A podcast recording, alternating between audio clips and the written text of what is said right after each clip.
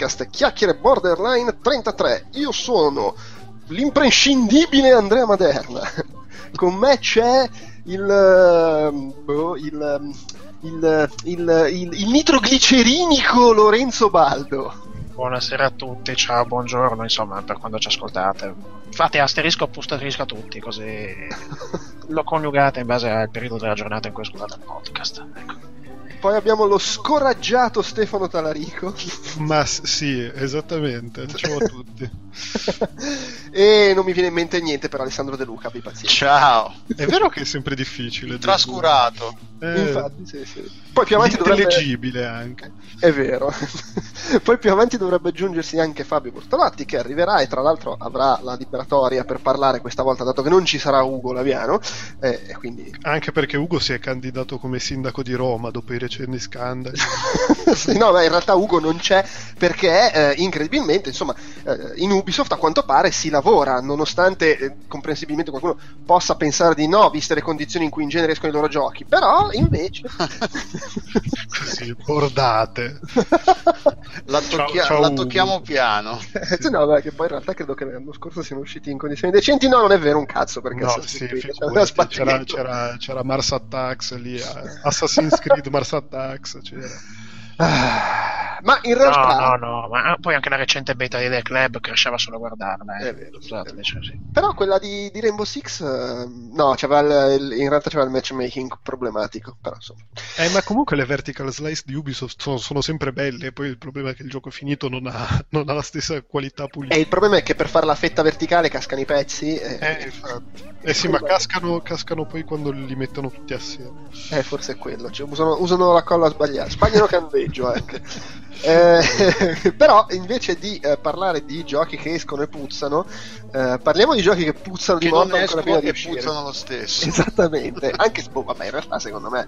Allora, secondo me, allora, Star Citizen, se no poi ogni volta parliamo per un quarto d'ora prima di dire qual è A proposito, stavamo parlando di esatto, eh, che in realtà secondo me alla fine uscirà, anche se probabilmente c'era qualche... Io mi aspetto che sia figa la parte del single player, perché fanno la campagna e poi devono fare l'open world. Sono meno fiducioso sull'open world perché ho l'impressione che ci sia un'esagerazione di, di ambizioni. Però la campagna, no, insomma, le campagne spaziali, Chris Roberts le ha sempre fatte divertenti. Detto questo, l'argomento non è le nostre previsioni su Star Citizen, ma ma eh, sono tre notizie che sono uscite più o meno tutte nello stesso periodo perché ah no no il, il no. primo articolo che ho linkato è del 20 agosto. Esatto sono eh, tre notizie nell'arco di un mese dove comunque l'ultima risale a un mese fa. Esatto sì. E, e nel 20 agosto Polygon uh, era usci- uscita con questa notizia che uh, i, alcuni di, dei clienti, perché poi degli acquirenti, o, anzi, come li vogliamo chiamare, dei finanziatori che avevano dato i soldi a Cloud Imperium Games per Star Citizen attraverso Kickstarter o comunque le altre milioni di modi in cui rac- raccattavano soldi. Sì, tipo anche allora, lanciarglieli per strada. Cioè, lanciarglieli per strada. Andavano a casa per prendimi, prendi i miei soldi, ti prego, Chris. Eh, avevano incominciato. In realtà gli lanciavano le monetine, le monetine per strada quando vedevano Chris, solo che non capivano che che volevano ucciderlo. Eh. Le monete da due sterline, che non so se lo sapete, ma pesano una tonnellata. Comunque, eh, hanno incominciato a chiedere, vabbè, non che hanno incominciato a chiedere, però eh, c'è, gente che ha incominciato a chiedere i soldi indietro. Uh, quindi tutti i soldi che hanno il, il rimborso completo totale del, del, loro pledge su Kickstarter. Ora, tra l'altro, questa cosa si lega a quello che viene detto nel secondo articolo, che è più, più, è più un'inchiesta di, eh, di escapist, escapist, come si dirà? Oh, di escapist, diciamo, dai. Eh, tra le altre, tra, che tra le cose fanno notare come tra i vari eh, cambiamenti che sono stati apportati ai, of, ai termini di servizio di eh, Star Citizen, avevano anche cambiato il, li, il limite entro la, il quale la gente poteva cominciare a chiedere i rimborsi, perché inizialmente eh, i rimborsi potevano essere chiesti. Eh, scusa, adesso ti lascio continuare, però va detto una cosa, proprio così, come introduzione del discorso, che eh, è vero che poi il progetto ha cambiato d'ambizioni, ovviamente, quando se, invece che, non lo so, invece che 500 mila dollari ne ha fatti 2 milioni e 100 mila più poi quelli extra ed è arrivato adesso, non so, a ha fatto più di 20 milioni o sbaglio? Sì, no, ha fatto un fracco di soldi. E, uh, no, non fatto... vorrei sbagliare, credo sia 92. 87 milioni ecco, di... cioè, capi- capisco che il progetto cambi un po' di ambizioni e quindi anche di tempistiche se passi da 500 mila dollari a 90 milioni senza contare che credo ci fossero comunque già dei finanziamenti dietro in partenza quindi figuriamoci Rimane però che i pledge su Kickstarter davano come estimated delivery novembre 2014. Esatto. Insomma, siamo a ottobre 2015, io capisco anche che a uno girino un po' i coglioni ad aver visto eh, due c'è, moduli. C'hanno, c'hanno i tempi outcast. Sì, oddio, ma, ma loro eh... se ne possono. Io sono, non mi ricordo quando è uscito il primo modulo, per cui potrebbero anche dire: Eh, ma a novembre 2014 abbiamo, andati, era fondamentalmente l'accesso anticipato, è uscito il primo modulo. Però insomma, ma no, perché tra, tra, i, tanti, tra i, tanti, punti che, che, fanno incazzare la gente hanno cambiato i termini di servizio, perché inizialmente i termini di servizio dicevano che la gente poteva chiedere, cominciare a chiedere i soldi indietro 12 mesi dopo la, scade- il, la, scadenza della data di uscita. In questo caso hanno fallito la data di uscita appunto di novembre 2014, quindi la gente poteva cominciare a chiedere i soldi a novembre 2015. Fra l'altro, come per dettagli, l'alfa è uscita. Uh, Uh, sto vedendo qua nel uh, il primo modulo è stato che era l'hangar agosto 2013 il secondo modulo che era il dogfighting a giugno 2014 quindi in realtà sono partiti anche a buon ritmo è poi che si sono praticamente fermati hanno presentato il modulo quello delle gare tipo Wipeout e il modulo d'FPS ma non li hanno ancora buttati fuori credo no quelli sono stati quello dell'FPS se non sbaglio sono stati ritardati eh. esatto, tra... cioè li hanno, li hanno tra... mostrati ma non li hanno messi fuori per... Eh, che sono tra quelli che, sta, che, la gente sta aspettando da un botto e che sta, sono stati eh, ritardati comunque sì eh, quindi novembre 2015 poi a febbraio 2015 loro hanno cambiato i termini di servizio e il nuovo, il, nu- il nuovo, limite è stato esteso a 18 mesi. Quindi la gente in teoria potrebbe, potrà cominciare a chiedere i soldi indietro a... Eh... Quindi hanno, tra l'altro anche la, la, data di uscita è stata cambiata. Mm è stata spostata in avanti ovviamente. Quindi sì, la gente potrebbe 2016. a fine 2016 la gente potrebbe incominciare a chiedere indietro i soldi. Quindi in teoria legalmente eh, perché poi la gente ovviamente per continuare a giocare deve cliccare ovviamente sullo yes per, sul sì per accettare i termini di servizio perché c'è anche questa cosa qua. Perché loro legalmente poi tra i tanti tra i tre articoli si va a leggere tutte queste tutte cose che si, sono varia, eh, collegate tra di, tra di loro. Ovviamente i gli avvocati di eh, Cloud Imperium dicono eh vabbè ma la gente li ha accettati quindi si attaccano al cazzo. Come se la gente accettasse cioè li leggesse uno li leggesse e due comunque nel momento in cui tu stai dicendo alla gente tu hai pagato noi cambiamo i termini di servizio che tu hai, hai accettato quando hai pagato se, se, non li accetti non puoi più giocare a quello che hai pagato. Letteralmente è questa la, la, la fregatura anche dei, dei, termini di servizio in generale non nel, solo nel caso di Cloud, Cloud Citizen. Però lo, tu, nel momento in cui tu mi cambi i termini di servizio e se non li accetto non mi fai giocare mi stai letteralmente impedendo di, di accedere a quello che ho pagato. Però non è questo il punto di, tutto, di tutti gli articoli.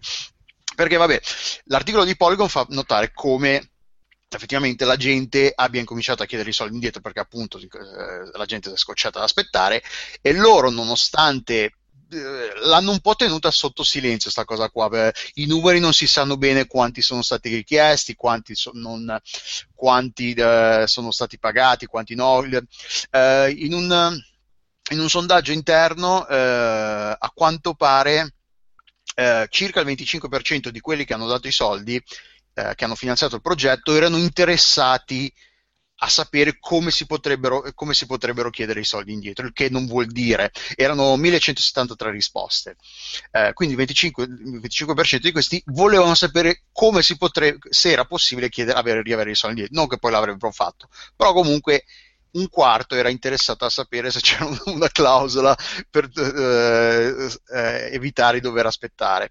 Um, quello che è molto interessante secondo me è l'articolo quello di, di Escapist perché parte tutto da una, la battaglia di un blogger che è tra l'altro uno che ha comprato, che ha dato i soldi, che ha dato 250 dollari nel 2012, che penso che quando è stata lanciata la, è stata lanciata la campagna di finanziamento, se non sbaglio. Sì, sì. eh, inizialmente. Quindi lui nel 2012 ha fatto il pledge di 250 dollari e ha incominciato a interessarsi a questa cosa qua perché uno si è rotto i coglioni. Ah sì, nel 2000 al 25 settembre 2015 la cifra su di, Esca- di Escapist è 89 milioni. Voi avete detto che siamo a 92 adesso. Mm. Dopo un mese, quindi vabbè, sì, comunque continua a raccogliere soldi perché comunque la gente a quanto pare continua a dargli i soldi. E, ehm, ed è incominciata anche una battaglia. Per ora non è una battaglia legale, è potenzialmente una battaglia legale perché comunque il, il mondo del finanziamento attraverso uh, le piattaforme come Kickstarter e simili è ancora in questa area grigia perché comunque non si sa bene quanti diritti hanno quelli che, hanno, che, chiedono, che, che finanziano i progetti, quali sono effettivamente gli obblighi legali di chi chiede i soldi eh, e poi non, non rispetta que- le promesse fatte. Um, l'articolo è molto lungo ed è molto uh, interessante. Uh, ci sono tutta una serie, uh, in, questo, che, com'è che si chiama il tizio? Derek Smart. Fa, ha fatto 5 sul suo blog ha fatto 5 post tra cui, che tra l'altro sono piuttosto lunghi quindi io non li ho letti perché sono veramente chilometrici e mi sono limitato al, al riassuntino e fa notare come ci sono un sacco di cose che eh, cioè fanno fanno un po' pensare male, volevo pensare male effettivamente che le cose non stiano andando tanto bene in Cloud Imperium Games. Non tanto perché comunque ci sia del dolo dietro, nel senso non è che uh, Chris Roberts e compagnia hanno detto prendo i soldi, scappo e vaffanculo, chi si è visto si è visto, è che comunque c'è un certo livello di incompetenza, di disorganizzazione, di... Uh, cioè sì, quello che dicevi tu prima Andrea, che magari il progetto sta crescendo così tanto e così tanto in fretta che a un certo punto si, rend- si, si ritrova in questa situazione che la cosa sta, gli sta sfuggendo di mano. Beh, ma sì, eh, guarda, guarda cosa è successo a Tim Schafer, voglio dire. Esatto, che è la stessa eh, cosa che un po' è successo a Tim Schafer. Moltiplicala per quanto aveva raccolto Tim Schafer. Eh, sì, appunto, cioè, sì, per, per così ma poi Chris Roberts è sempre stato uno che, cioè, voglio dire, lui aveva fatto l'MMO... Beh, sì, infatti nell'articolo di... Qua, quando praticamente gli MMO non esistevano. Cioè, su di Escovis fanno, fanno, notare come eh, con Freelancer nel 2000 esatto. lui aveva fatto una roba del genere nel, 2000, eh, nel 1996 aveva fondato, cofondato Digital Anvil che avevano creato, no, che avevano, avevano, crea, eh, avevano creato Freelancer che inizialmente dov- dovuto, sarebbe dovuto uscire nell'autunno del 2000 poi era stato, è stato posticipato per la fine del 2001 quindi 14 mesi più tardi, 13 mesi più tardi. Poi Microsoft ha comprato aveva comprato Digital Anvil nel 2000. Eh, Roberts ha, poi aveva confessato che comunque ci voleva ancora un sacco di lavoro, un sacco di soldi per completare il progetto. Il gioco poi è uscito a marzo del 2003. Comunque nel frattempo Roberts eh, aveva, aveva, dato le dimissioni, era stato rimosso, non, la, l'articolo non lo dice, era comunque si era, era, si era defilato dal, dalla posizione di responsabile del progetto.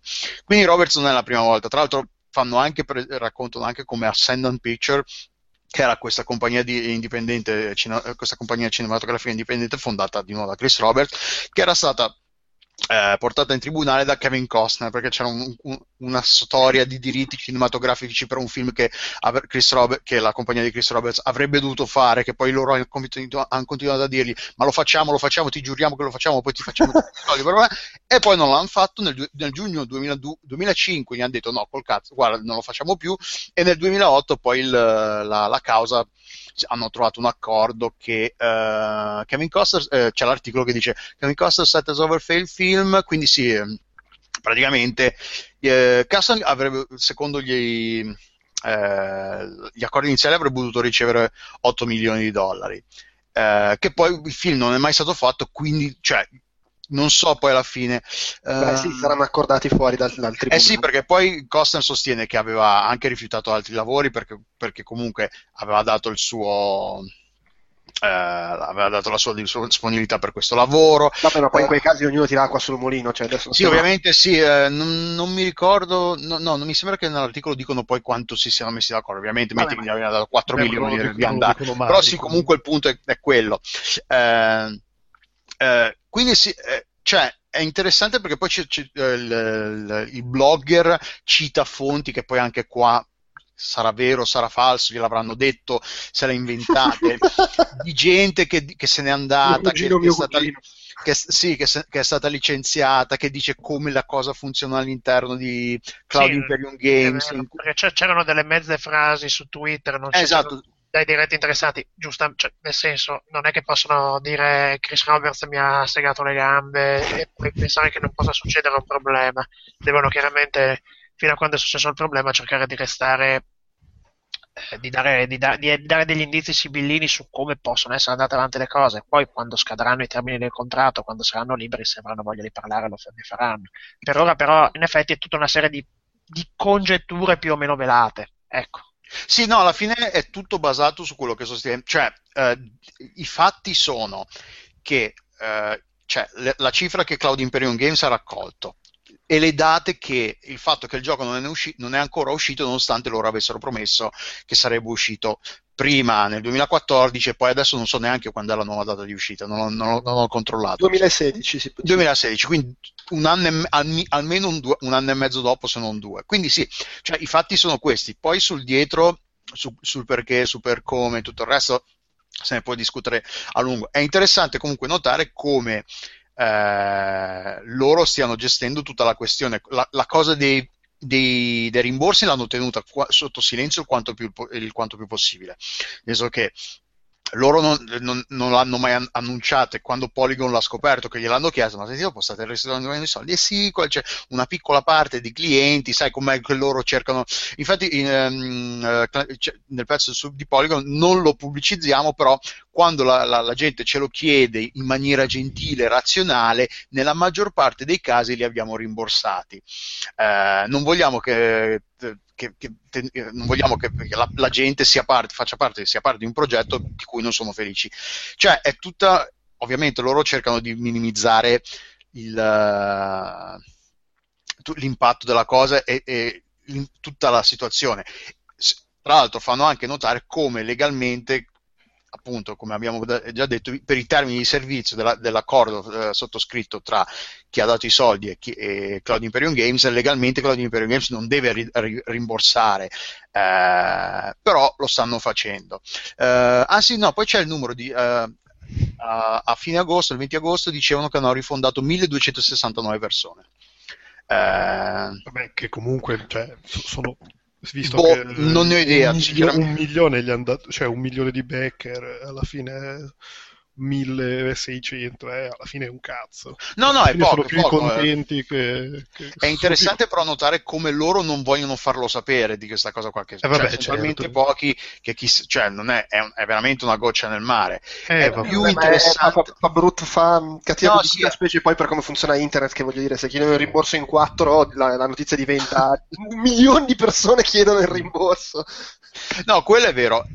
L'articolo su The secondo me è interessante, nel senso che è, at, è un bel pezzo di, eh, come vogliamo dire, a parte il titolo che è una merda, il titolo, il del, il titolo della, del, del, pezzo è terribile, però l'articolo in sé è, è, un, è quel giornalismo investigativo che, che, si vede raramente nel mondo dei videogiochi, nel senso che si sono messi lì, hanno fatto le loro ricerche, sono andati a vedere vari, le, le lettere, cioè, la, eh, menzionano la, la petizione su Change.org che i fan di Star Citizen hanno fatto per far eh, desistere Smart, eh, Derek Smart dalla sua azione, perché poi c'è Smart ha minacciato di azione legale, eh, ha, ha chiesto eh, con una lettera che fosse che, che Cloud Imperium Games pubblicasse un, uh, un, rapporto completo delle spese, come stanno spendendo i, eh, i soldi, che, che, poi vabbè, tra poco lo diciamo, visto che tu hai linkato una, una notizia riguardo in scaletta.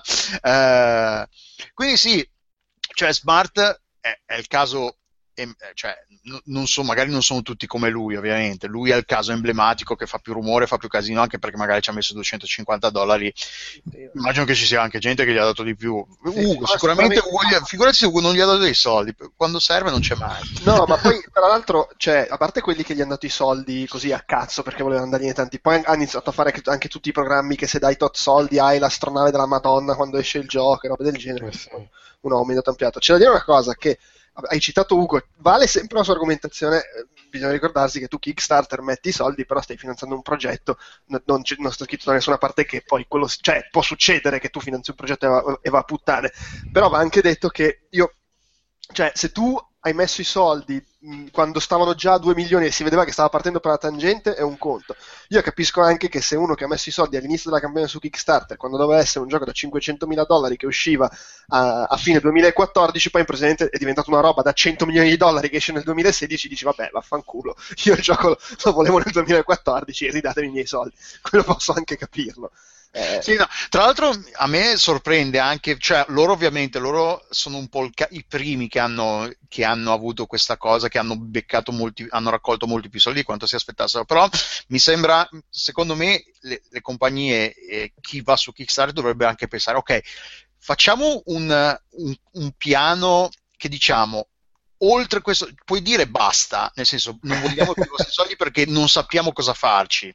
Non cioè, credo che nessuno, me... che nessuno, abbia, eh, o siano pochissimi ad avere questo senso etico di dire basta anche perché poi credo che nello sviluppo del gioco non, non, hai mai idea di quanti soldi ti possono tornare utili, quindi non te la senti no, di dire sì. eh, oddio, no, mi, mi, accontento dei 2 milioni e poi magari ti costa 2 milioni e 100 e quei 100 mila, quei 100 mila dollari li rimetti in tasca tua. No, ma aspetta, con un gioco di questo tipo, perché un conto è un gioco con inizio e una fine, nel momento in cui stai facendo un MMO, un MMO è chiaro che continuano ad arrivare soldi, tu puoi continuare a pianificare contenuti, la differenza secondo me sta nel modo in cui li pianifichi, perché ok che Chris Roberts ha voluto fare la cosa più ambiziosa ambiziosa, però per esempio con Elite Dangerous hanno detto noi usciamo col gioco che sarà così, così, cosà, in un secondo tempo faremo no, tipo, roba, sì, andare chiaro, giù sui pianeti, chiaro. per esempio, che è il prossimo grosso aggiornamento di Elite Dangerous, il sarà è che, quello. È che lui sta facendo la Duke Nukem Forever.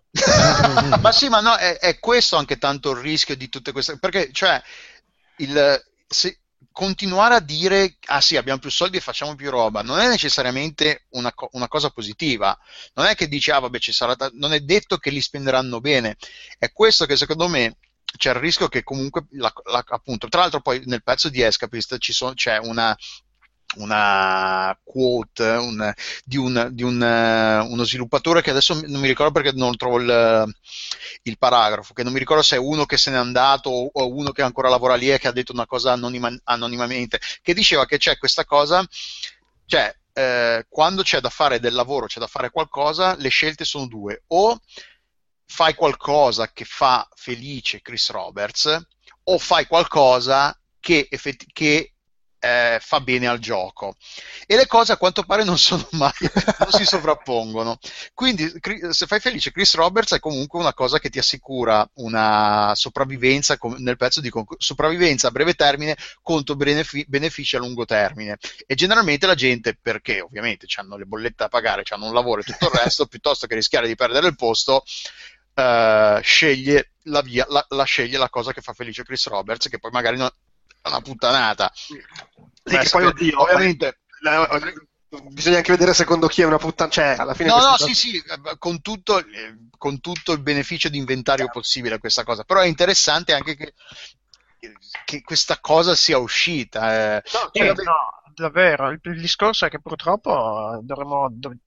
se non ricordo male, mesi fa era uscita una statistica che sosteneva che soltanto il 33% dei progetti su Kickstarter è effettivamente non solo arrivato a compimento, ma più o meno nei tempi previsti. Esatto. È una statistica che dovrebbe far riflettere sotto questo punto di vista.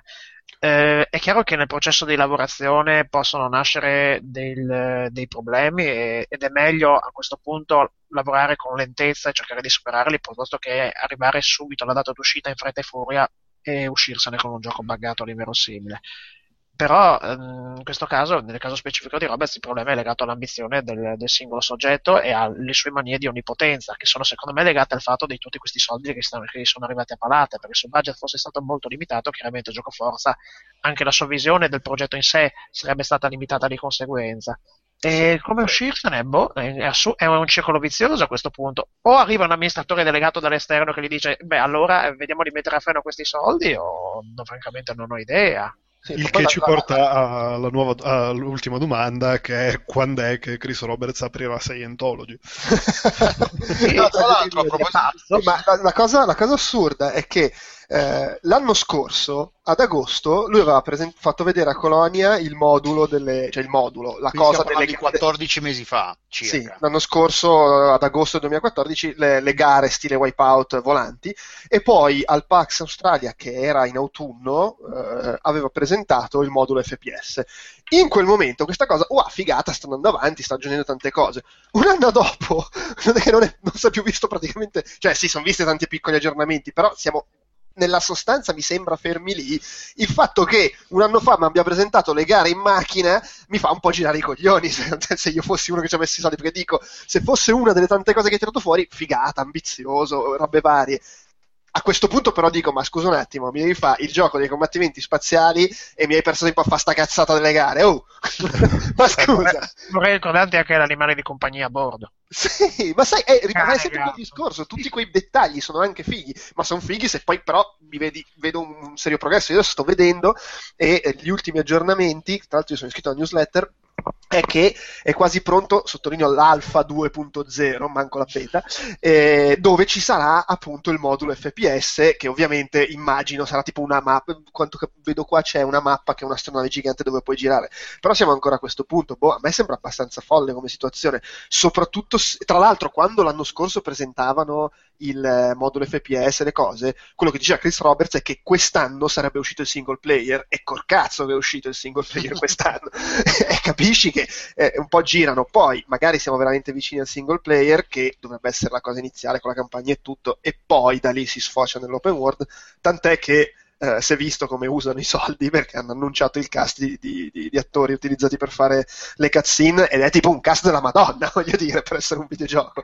Cioè, Gary Oldman, Mark Hamill, Jonathan Rhys Davis, che è un veterano di Wing Commander, tra l'altro, Gillian Anderson, Andy Serkis, Ben Anderson. Mark Hamill, se non ricordo male, Wing Commander. Sì, è vero, sì, sia Mark Hamill che Davis erano in Wing Commander. E poi appunto attorno a loro Gary Oldman, Gillian Anderson, Andy Serkis. In realtà secondo me può farla così sporca Roberts, sporca fra virgolette, perché la gente si dimentica. Cioè, la gente non, a un certo punto non credo abbia la costanza o la voglia di stare lì col forcone dietro a, e a dire sì, senti, ma io ti ho pagato e vorrei vedere qualche risultato.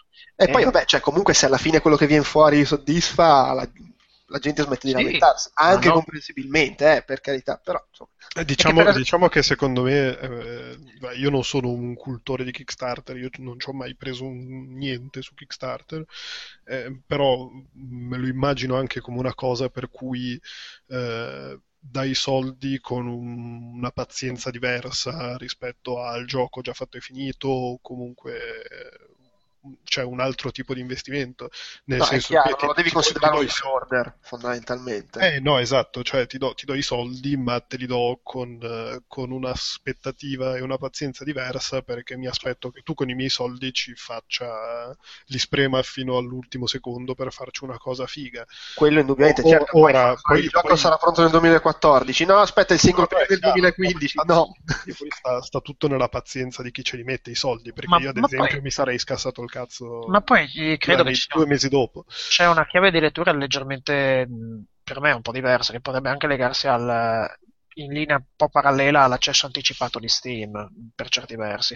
Eh, abbiamo parlato che, potrebbe, che dovrebbe uscire la, l'Alpha 2.0 di Star Citizen. Sì.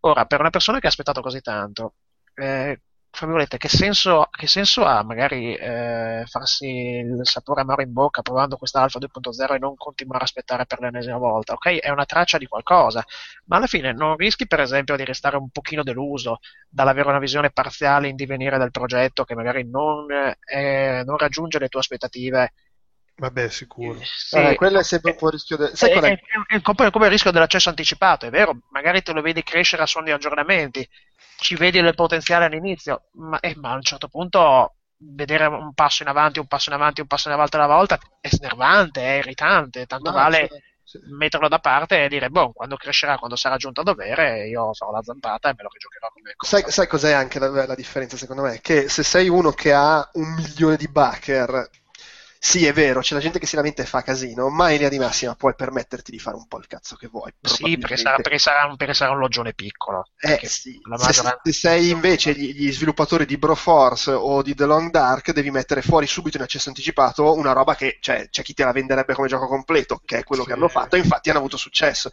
Però, sì, cioè, infatti poi... No, che poi per i tizi di Broforce, eh, un monumento, perché veramente hanno... Sì, cioè progetto sì, in un anno hanno fatto... preciso, hanno fatto, hanno fatto veramente miracoli. Quindi... Sì, sì. E, e, poi, e, poi, ogni mese ti tiravano fuori qualcosa che ti faceva tornare all'accesso anticipato. io, io per esempio, io l'ho, io, l'ho, io l'ho, lasciato in sospeso fino alla final release apposta, volutamente. e molto, molto sì, però comunque vedevi, vedevi ogni mese. Ah, sì, fin dalla prima release. Fin dalla prima release. il personaggio nuovo. E, e poi la vedi... ne vedevi il potenziale. E, vedi la differenza di, di approccio anche lì, cioè quelli di The Long Dark appunto fanno tutta una serie di ragionamenti, mettiamo fuori l'open world, che è una roba che sviluppiamo insieme alla gente, con i suggerimenti, eccetera, e ci teniamo il single player per l'uscita finale, così è una roba grossa da buttare fuori alla fine. Chris Roberts può permettersi di dire, ma che me ne foot, io ogni sei mesi butto fuori un pezzo di modulo. Oh, guarda, adesso potete fare pin pin con la pistola, ma vaffanculo. eh, ma, ma tu firmato un contratto. Hai voluto la lavatrice. Eh, eh, no, no, tra l'altro sul discorso legale, eh, sì. alla fine scusate, alla fine del pezzo di, eh, di Escapist fanno notare come nel giugno 2015 eh, di quest'anno ci sia stato il primo caso in cui l'FTC, che è cos'è? Federal Trade Commission, Federal Trade Commission ha eh, dato ha dato ragione al, a, a, chi aveva dato ragione a chi aveva dato i soldi a un gioco da tavolo The Doom That Came to Atlantic City eh, sostenendo che il, Eric Chevalier, che era il tizio che è dietro il progetto, aveva misled, ingann- non è proprio ingannato, ma comunque non era neanche stato completamente onesto con chi aveva da- gli aveva dato i soldi per il progetto. Uh, Chevalier praticamente non è stato chia- ben chiaro sul, su come avrebbe usato i fondi che ha raccolto attraverso Kickstarter e non ha mantenuto le promesse eh, per quanto riguarda le, le ricompense dei, dei, vari tier, dei vari livelli del, dei soldi dati ai, ai suoi finanziatori.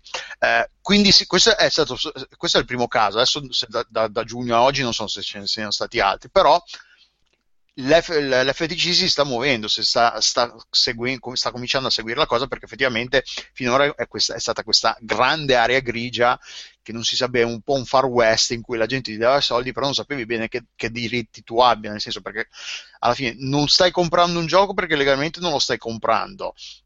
Però comunque qualche cazzo di, di obbligo ce l'avranno, nei tuoi, ce l'avranno nei tuoi confronti chi, pre, chi si prende i suoi soldi. Quindi è tutta una, un'area del, della legislazione del, legale che prima o poi dovrà essere comunque affrontata e seguita e, e legiferata, appunto, per, perché comunque se da una parte si tratta di tutelare i consumatori, i finanziatori, chi dà i soldi, cioè, dall'altra è anche giusto in, che chi va su Kickstarter sappia bene quali sono le regole, perché magari in, in alcuni casi sicuramente c'è gente che ci marcia, che, che se, se, ne approfitta e che è anche disonesta, dall'altra magari c'è, c'è, semplicemente, semplicemente, gente che si ritrova in, in, in, una situazione, in un mondo, in una situazione completamente nuova e che per sempli- semplice ignoranza, che non è, che agli occhi della legge comunque non è una giustificazione, eh, viene meno ai suoi obblighi. Eh, e tra l'altro, poi, sempre a proposito di Star Citizen, eh, il 25 settembre, lo stesso giorno che è uscito il pezzo di, eh, su The Escapist,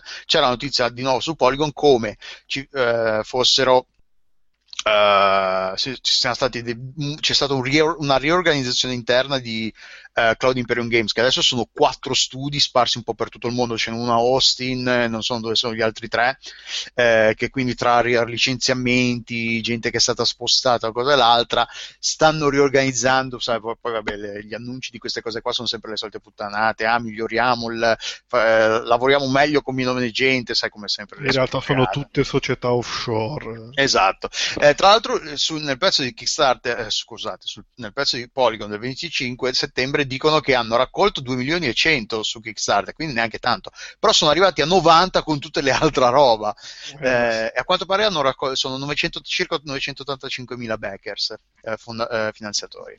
Quindi sì, quel, quel, migliaio abbondante che ha chiesto i soldi indietro è, cioè, è circa l'1% a occhio più o meno, no, neanche meno.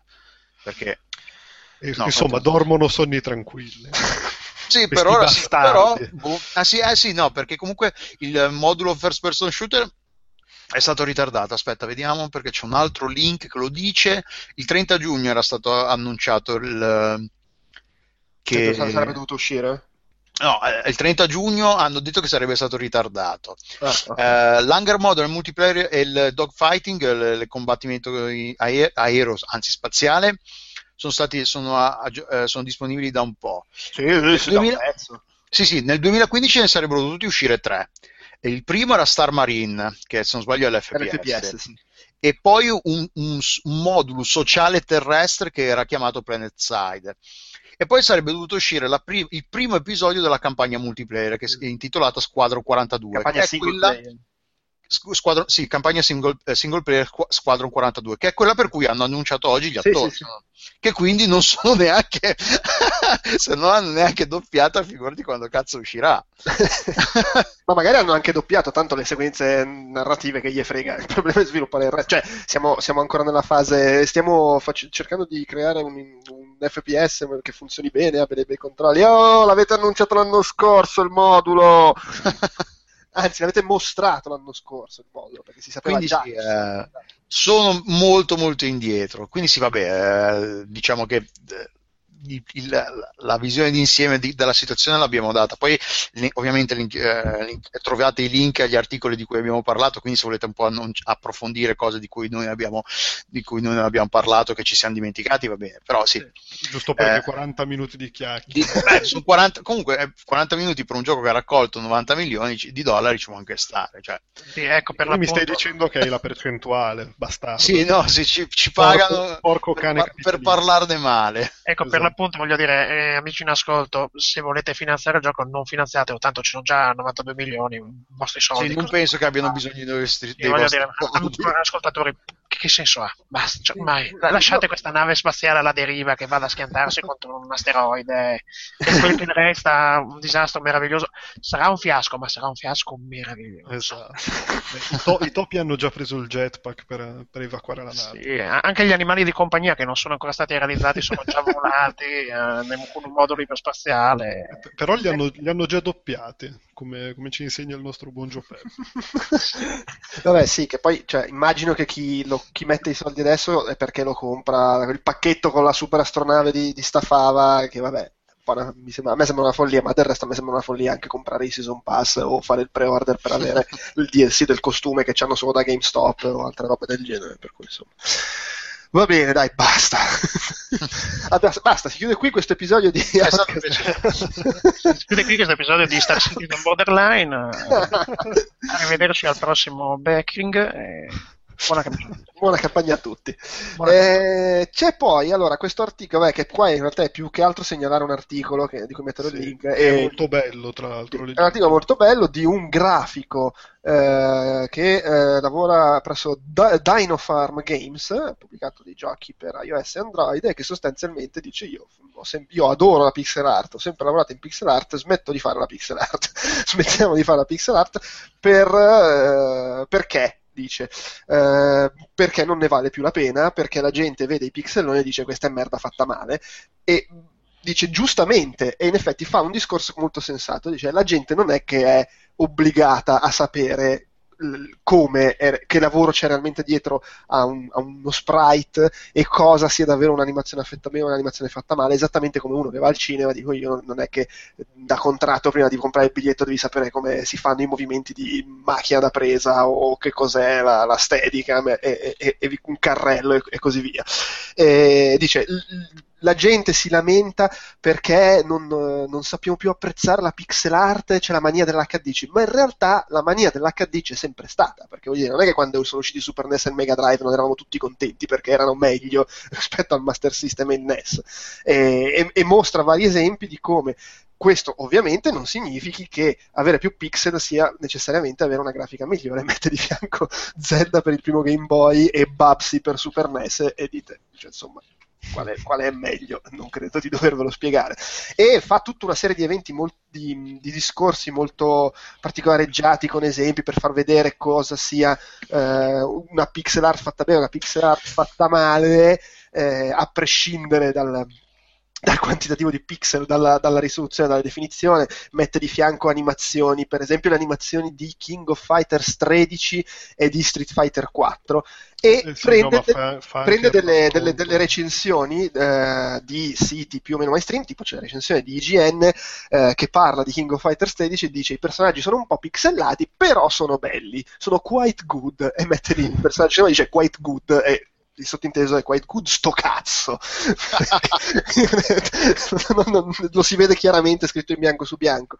Eh, mette di fianco appunto delle animazioni di giochi fatti in 2D che la gente considera me e le animazioni invece di Street Fighter 4 che in realtà se vai a vedere fanno cagare. Ci sono di fianco la Chun-Li di Street Fighter 4 e quella di Street Fighter 3 ed è meglio l'animazione di Street Fighter 3 e spiega nel dettaglio come mai è meglio Nonostante questo, però, molta gente pensa sia meglio quella di Street Fighter 4. E che gli vuoi dire? Eh, che non capisce niente? Sì, però tu stai facendo un gioco, lo devi vendere e quindi anche comprensibilmente devi fare qualcosa che la gente capisca. Non è colpa della gente se non capisce queste cose. E insomma, c'è tutto questo discorso qua.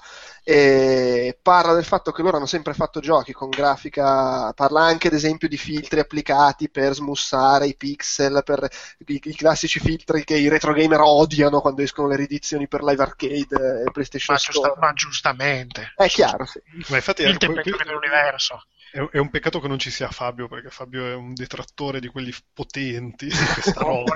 volendo, volendo, e potendo bisognerebbe sempre seguire la resa originale, ma tutti quei filtri che vanno Super Saiyan Engine, mamma mia, è roba che brucia le retine, fa male al cuore e agli occhi, è un, torme- è un tormento per chi sia cresciuto in quell'epoca. Sì, sì. È veramente, sono delle cose, delle cose improponibili, dovrebbero essere vietati per legge quei filtri. Però eh, purtroppo, tra l'altro, poi un discorso che fa e che non, a molti non è chiaro è che non è che fare i giochi con la grafica pixelloni è una, una scelta pigra, è sicuramente una scelta più economica perché eh, ti costa meno rispetto a fare il, la, la, la, la, super grafica poligonale, sì. texture e così via. Però è uno sbattimento disegnare un pixel alla volta. Alla volta no, beh, il, il, mondo indie si affida alla pixel art a low poly perché effettivamente sono le, le, le, le, le forme artistiche che ho che che pesano meno sul bilancio a un certo punto, il che non significa che siano le più semplici da realizzare nella maniera più assoluta. No, e, e comunque richiedendo tempo alla fine in ogni caso pesano e infatti poi eh, giustamente lui dice fin, finiamo per utilizzare altri tipi di, di grafica per, diversi motivi, non ultimo il fatto che la gente non capisce, ma non solo quello. Comunque, è un, vabbè, ovviamente l'articolo è in inglese, perché questo qua è americano, credo. Però le immagini sono internazionali, quindi... sì, esatto. che poi nello, spe- nello, specifico, se non ricordo male, King of Fighters fu criticato più che altro, perché in realtà non era così fluido di animazioni, per fosse, e, e, per quanto il character design in realtà fosse anche lontano anni luce, cioè, anni luce nel senso... No, era, sì. tro- era troppo votato verso dei personaggi nerboruti, super steroidati rispetto a quelli che erano personaggi fatti da SNK quando era SNK e non quando è diventata SNK Corea o altre cose. No, chiaro, però lì la frase, la frase virgolettata era proprio, cioè i personaggi sono belli nonostante siano un po' pixellati. E diceva, Vabbè, ma lì, lì, è colpa del mentecato che ha recensito. Eh, perché e, cioè... e, e, tale è, perché è inutile starci a girare attorno. Ma eh, voglio dire, sì. parliamo di GN America, quello che ha dato Trego End senza averlo giocato. Ecco, scusa, c'è sempre lì. No, no, certo, sì, sì, ma, è, ma poi giust- giustamente lui il discorso di base che fa è dice la gente usa il termine pixellato a volte in maniera negativa, a volte in maniera positiva, ma chiunque lo usi in una di queste due maniere, che sia positiva o negativa, non cambia un cazzo, gli sfugge il concetto che il punto è che è una scelta di stilistica, non è che mm, un problema tecnico o no. È una chiave stilistica, certamente. Il problema è che spesso e volentieri leggi dei commenti deliranti, specialmente quando viene annunciato un gioco in indice dice arriva l'uomo della strada, cioè, non che uso come riferimento minimo, ma come uso come stereotipo, e dice, oh beh, ma mi sembra di vedere i giochi che si giocavano vent'anni fa. Sì, vabbè, attaccati alla, tua, alla 380 con le dita nella corrente, per cortesia. Perché Hyperlight Drifter, mm, per dirne uno, vent'anni fa non si faceva. Che mi piaccia o meno. Eh, eh, oh. Sì, ma c'è anche quel problema lì che non, non, non riesce a capire, cioè non, la, la, gente non riesce a discernere cosa, cosa sia la grafica dell'epoca e la grafica di adesso fatta in quello stile là, sono proprio due cose diverse.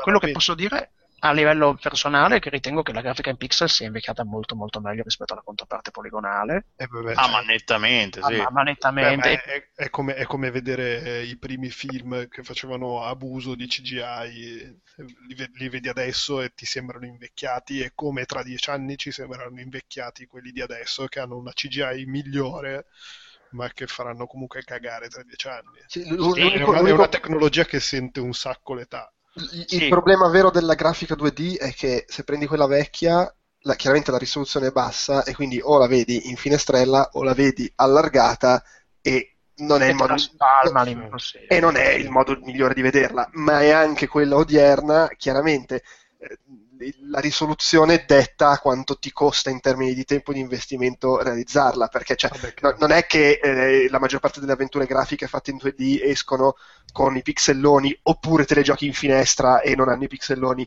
così a caso e che se aumenti la risoluzione sono più pixel da disegnare. Sì, per esempio sì. quelli di, quelli, il, il, team di Gemini Roo, ved, ved, esatto. With Eye Games eh, non, non, lo ammette, non ci stiamo coi costi, facciamo così.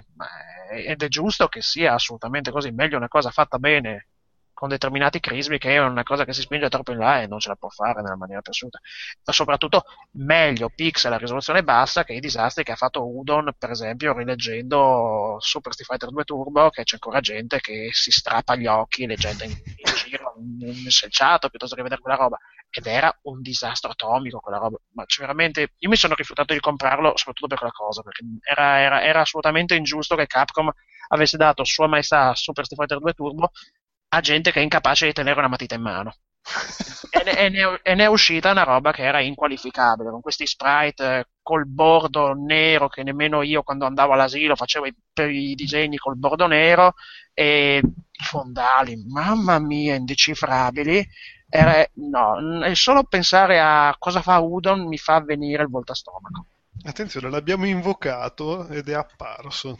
Sono qua. Ebbene, Udon è arrivato. Ah no, Fabio. stavamo parlando della... Udon. Ah no, si fosse chiamato Udon. Sì. Stavamo parlando di quanto sono brutti i filtri applicati sui pixelloni di una volta. Mamma mia. Quanto l'aut- l'autore eh. dell'SA Engine deve patire le pene dell'inferno. Cioè, se, mi, se, mi, avete evocato per parlare malissimo per tre quarti d'ora di questa cosa, lo posso fare. No, no, che già siamo andati avanti 40 minuti. Ma no, tu togli a Star Citizen li hai dati? No. ok. No, e sono sempre più convinto della mia scelta. ok, ottimo. Oddio. Vabbè, comunque l'articolo lo trovate poi linkato sulla scaletta. Ciao Fabio, ben arrivato. Ciao Andrea. Eh, eh, ma bene, bene. Delu. Dimmi. Uh, cos'è sta cosa dei rimborsi? Beh, l'impatto dei rimborsi di Steam sui giochi brevi è che la gente finisce i giochi brevi e poi chiede il rimborso, immagino. Esatto, mangia Beh, no, merda, sì, schifosi. Eh, no, in realtà uh, è più un articolo uh, che hanno intervistato alcuni sviluppatori per chiedergli cosa ne pensano eh, di, sviluppatori di giochi brevi, nel senso, e, e l'idea, è, loro si aspettavano che dicessero tutti, ah no, è una merda, vaffanculo, eh. invece no, sono tutti eh, più o meno eh, contenti di questa politica, un po' perché comunque è ovvio, è, è una cosa che dal punto, cioè, tu, i tuoi clienti devono essere contenti, quindi c'è ehm, eh, Henry Reynolds che è quella che ha sviluppato Nevermind, è un gioco dell'orrore che io non ho mai sentito nominare, è comunque contenta che gli, i suoi acquirenti, gli acquirenti del suo gioco possano restituirlo eh, in caso non siano contenti o comunque abbiano sbagliato, l'abbiano comprato per sbaglio, vai a sapere. Il problema che fanno notare tutti è che comunque questa politica del cos'è adesso è due ore o 14 giorni? Sì. O due ore entro 14 sì, giorni, adesso non mi ricordo sì, com'è. esatto, dipende, dipende, se l'hai fatto partire o meno e quanto eh. ci hai giocato. Il problema è che è, è, per tutti i giochi e non prende in considerazione appunto che ci sono giochi che ti durano 120 ore, come può essere sì. appunto Wasteland 2 e The Stanley Parable che ti puoi finire letteralmente in mezz'ora se, sì. se vai dritto. Eh. Il punto è... Sì, sì, sei una persona arida. Sì. No, ma no, il punto è che fanno notare, cioè, uh, intervistano anche quello di, dove, dove, di uh, Rami Ismail, che è il lead, lead, of business di Vlambir. Sì. Eh, cioè, sono tutti contenti della scelta di Valve di fare una cosa che, che cioè, è, è, normalissima e dovrebbe essere stata presente fin da quindi anche le, le, le merci digitali sono equiparate a quelle, a quelle fisiche quindi se non, se puoi restituirla alla fine come qualsiasi cosa eh, soprattutto in America qui in Europa già meno. Eh, però discutono e argomentano come ci vuole una politica che differenzi i giochi, che non, che non faccia di tutto una roba un fascio, che non sono tutti i giochi che per cui 14 giorni o 2 ore vanno bene, perché effettivamente no. un gioco che, che paghi 3 dollari e che ti dura un'ora, e poi, perché poi loro non è che dicono so, i, i, videogiocatori sono delle merde, sono disonesti, sono dei bastardi, se ne approfittano. Cioè, loro ne fanno un gioco. Eh, cioè, il giocatore per, per, natura è proprio uno che fa il min-max, che cerca di massimizzare il proprio tempo, le, le, cioè di, di, quindi è normale che, che, che, che, lo facciano. Cioè, non mi ricordo chi di, tra gli intervistati lo dice, cioè io l'avrei fatto. Cioè, un'ora e mezza, l'ho finito, boom, lo faccio re, re, rimborsare nettamente, anche perché poi magari se sei un ragazzino di soldi non è che ne hai così tanti, quei, no, no, 3, 4 dollari, 10, quanto sono, li, li reinvesti in qualcos'altro. E, e comunque eh, va anche detto che spesso e volentieri gli sviluppatori indie puntano tanto su, sul passaparola, quindi esatto, tu sì. in quell'ora e mezza lo, lo, finisci, lo giochi, richiedi il rimborso, sei un po' uno stronzo, però magari fai pubblicità e, e, il tuo amico se lo compra e magari se lo tiene e non chiede del rimborso. Anche, cioè, quello che argomentano è fondamentalmente non puoi eh, paragonare Far Cry 4 a The Stanley Parable. Vabbè, certo. sono, due, sono, due, sono due tipi di esperienze così diverse, completamente diverse, che devi fare in modo che la politica dei rimborsi differenzi tra le due cose. Sì, sì, cioè, Perché... gli sviluppatori comunque dovrebbero cioè se, se, vivessimo nel mondo ideale gli sviluppatori dovrebbero dire quanto ci si mette in media a finire il gioco che propongono su Steam e così da fare ma non necessariamente però c'è anche il discorso cioè anche, se questa cosa prende piede che la gente comincia a chiedere rimborsi in massa per i giochi corti potrebbe creare un problema o che gli sviluppatori smettono di fare giochi corti. Eh o che comunque li, incominciano a farli che sì, che, che, che durano tipo due, che durano tre ore invece che allungano 40. Allungano due ore per un gioco che dura un'ora e mezza. Esatto. Cioè, allungano il brodo per farti rimanere lì e per, così non te, lo, non te, lo, puoi far rimborsare. Cominciano, o cominciano a fare la Team 17, ovvero alziamo il livello di difficoltà all'impossibile. Così. Esatto, cioè, eh, c'è il rischio che eh, influenzi in maniera, in maniera, negativa il game design proprio a livello creativo quando uno perché nel momento in cui perché è un, po', è un po' il principio che c'è dietro il free to play. Il free to play modifica in maniera così radicale il modo in cui tu pensi crei un gioco. Ah beh, certo. e questo, c'è il rischio che questo, questo meccanismo dei rimborsi di, delle due ore dei 14 giorni vada a, a creare lo stesso problema. Quindi cioè è, un, è, una, è, una, discussione che secondo me eh, de, loro devono fare con Valve e tutti gli altri sviluppatori, tutti gli altri eh, negozi online che magari hanno questa politica. Perché effettivamente è giusto che i, gioca- che i, giocatori possano chiedere i soldi indietro, però non è anche giusto che, eh, che, ci marcino. che ci marcino e che gli sviluppatori di giochi piccolini o comunque che si completano in fretta, che eh, si, se lo prendono in quel posto ingiustamente. Oltretutto il dettaglio della longevità può essere anche compreso leggendo le recensioni che ci sono in calcia Steam, che ricordiamo possono essere scritte soltanto da chi effettivamente ha acquistato il gioco o, gioco o l'ha effettivamente giocato.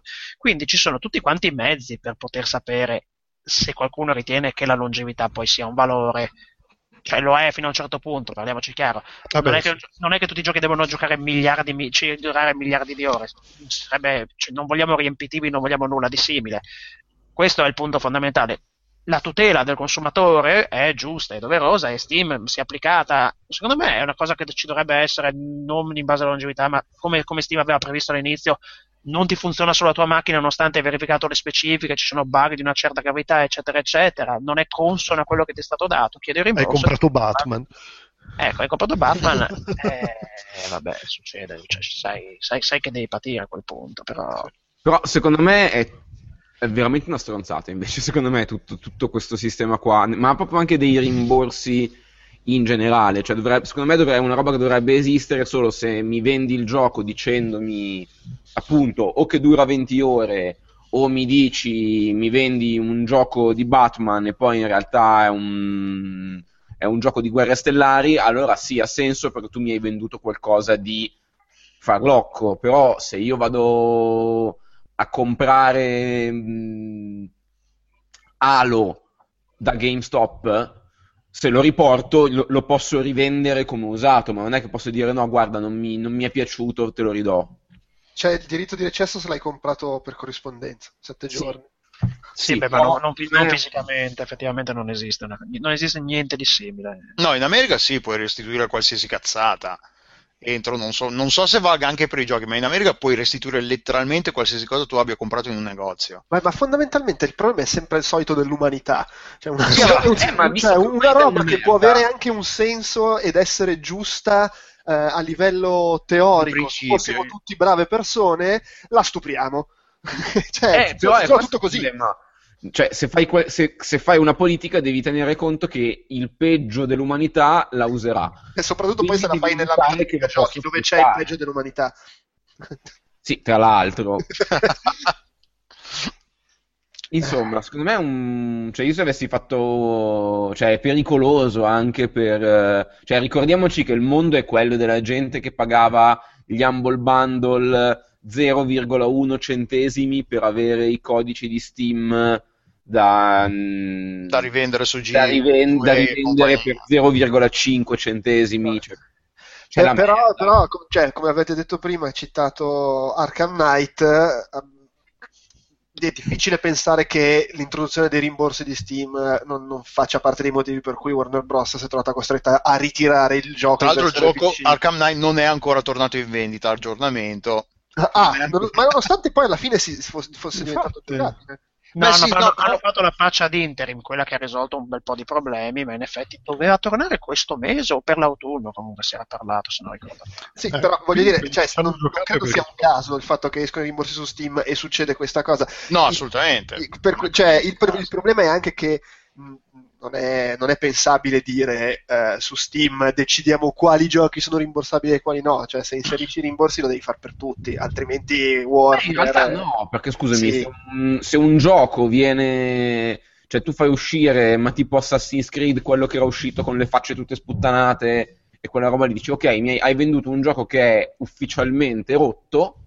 eh, Eh, no, perché c'era gente a cui funzionava bene, cioè il problema Sì, questo. c'è Io- sempre Quedex a cui gira Però sempre parliamoci bene chiaro, c'è, c'è- allora c'è, c'è un problema che è la discriminante di stabilire cos'è il limite di cosa che non Eh, esatto. Eh, no, Fabio, prendiamo- eh, Prendiamo per esempio, mi viene in mente, allora scusate un secondo, ecco, mi viene in mente Deadly Premonition, la versione PC sappiamo tutti che è realizzata vera- veramente con i piedi, ma il gioco in sé funziona lo stesso e grazie a Dio è arrivato durante, ha fatto il miracolo e fondamentalmente ci si riesce a giocare anche a risoluzioni più alte di quello che è stato progettato.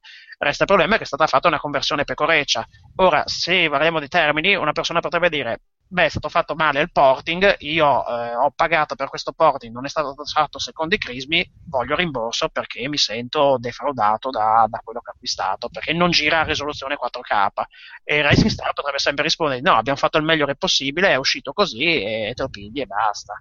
Mm, Non lo so, è, è- è molto difficile stabilire per l'appunto. Arkham Knight era un problema che non girava proprio, o mi viene in mente anche Bat- The Badass Elephant che non funzionava proprio il primo giorno. Però poi ci sono i casi in cui c'è citata di programmazione molesta e.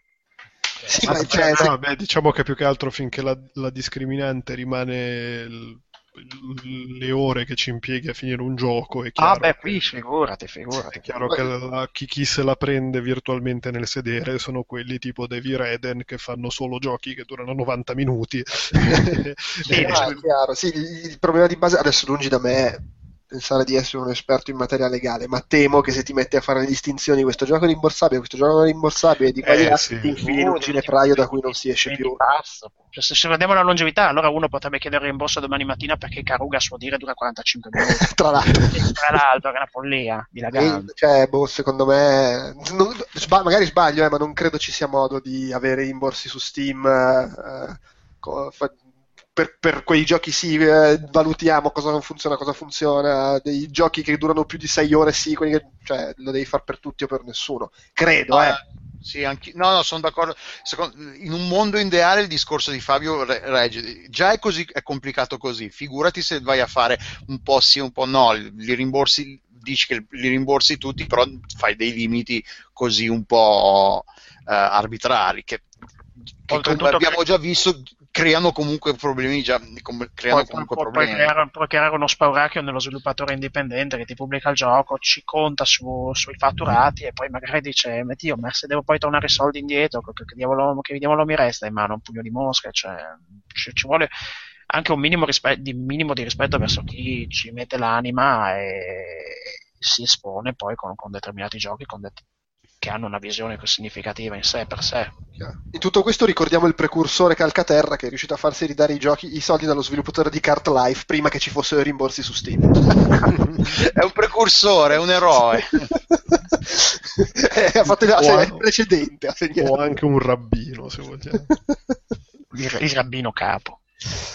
Ah, Pocotto, eh, su- eh. a proposito di giochi che meriterebbero un rimborso, eh, sì, vabbè, sì, vabbè, ma lanci il lotto. Ah, amici cari, è, è, delittuoso dover parlare di, di, di, queste cose molto brutte che succedono, ma sì che succedono e allora ne parliamo. Antonio Falconi. Eh, sì. Arrendiamo, facciamo questo simpatico, ah, prendiamo la larga come sempre.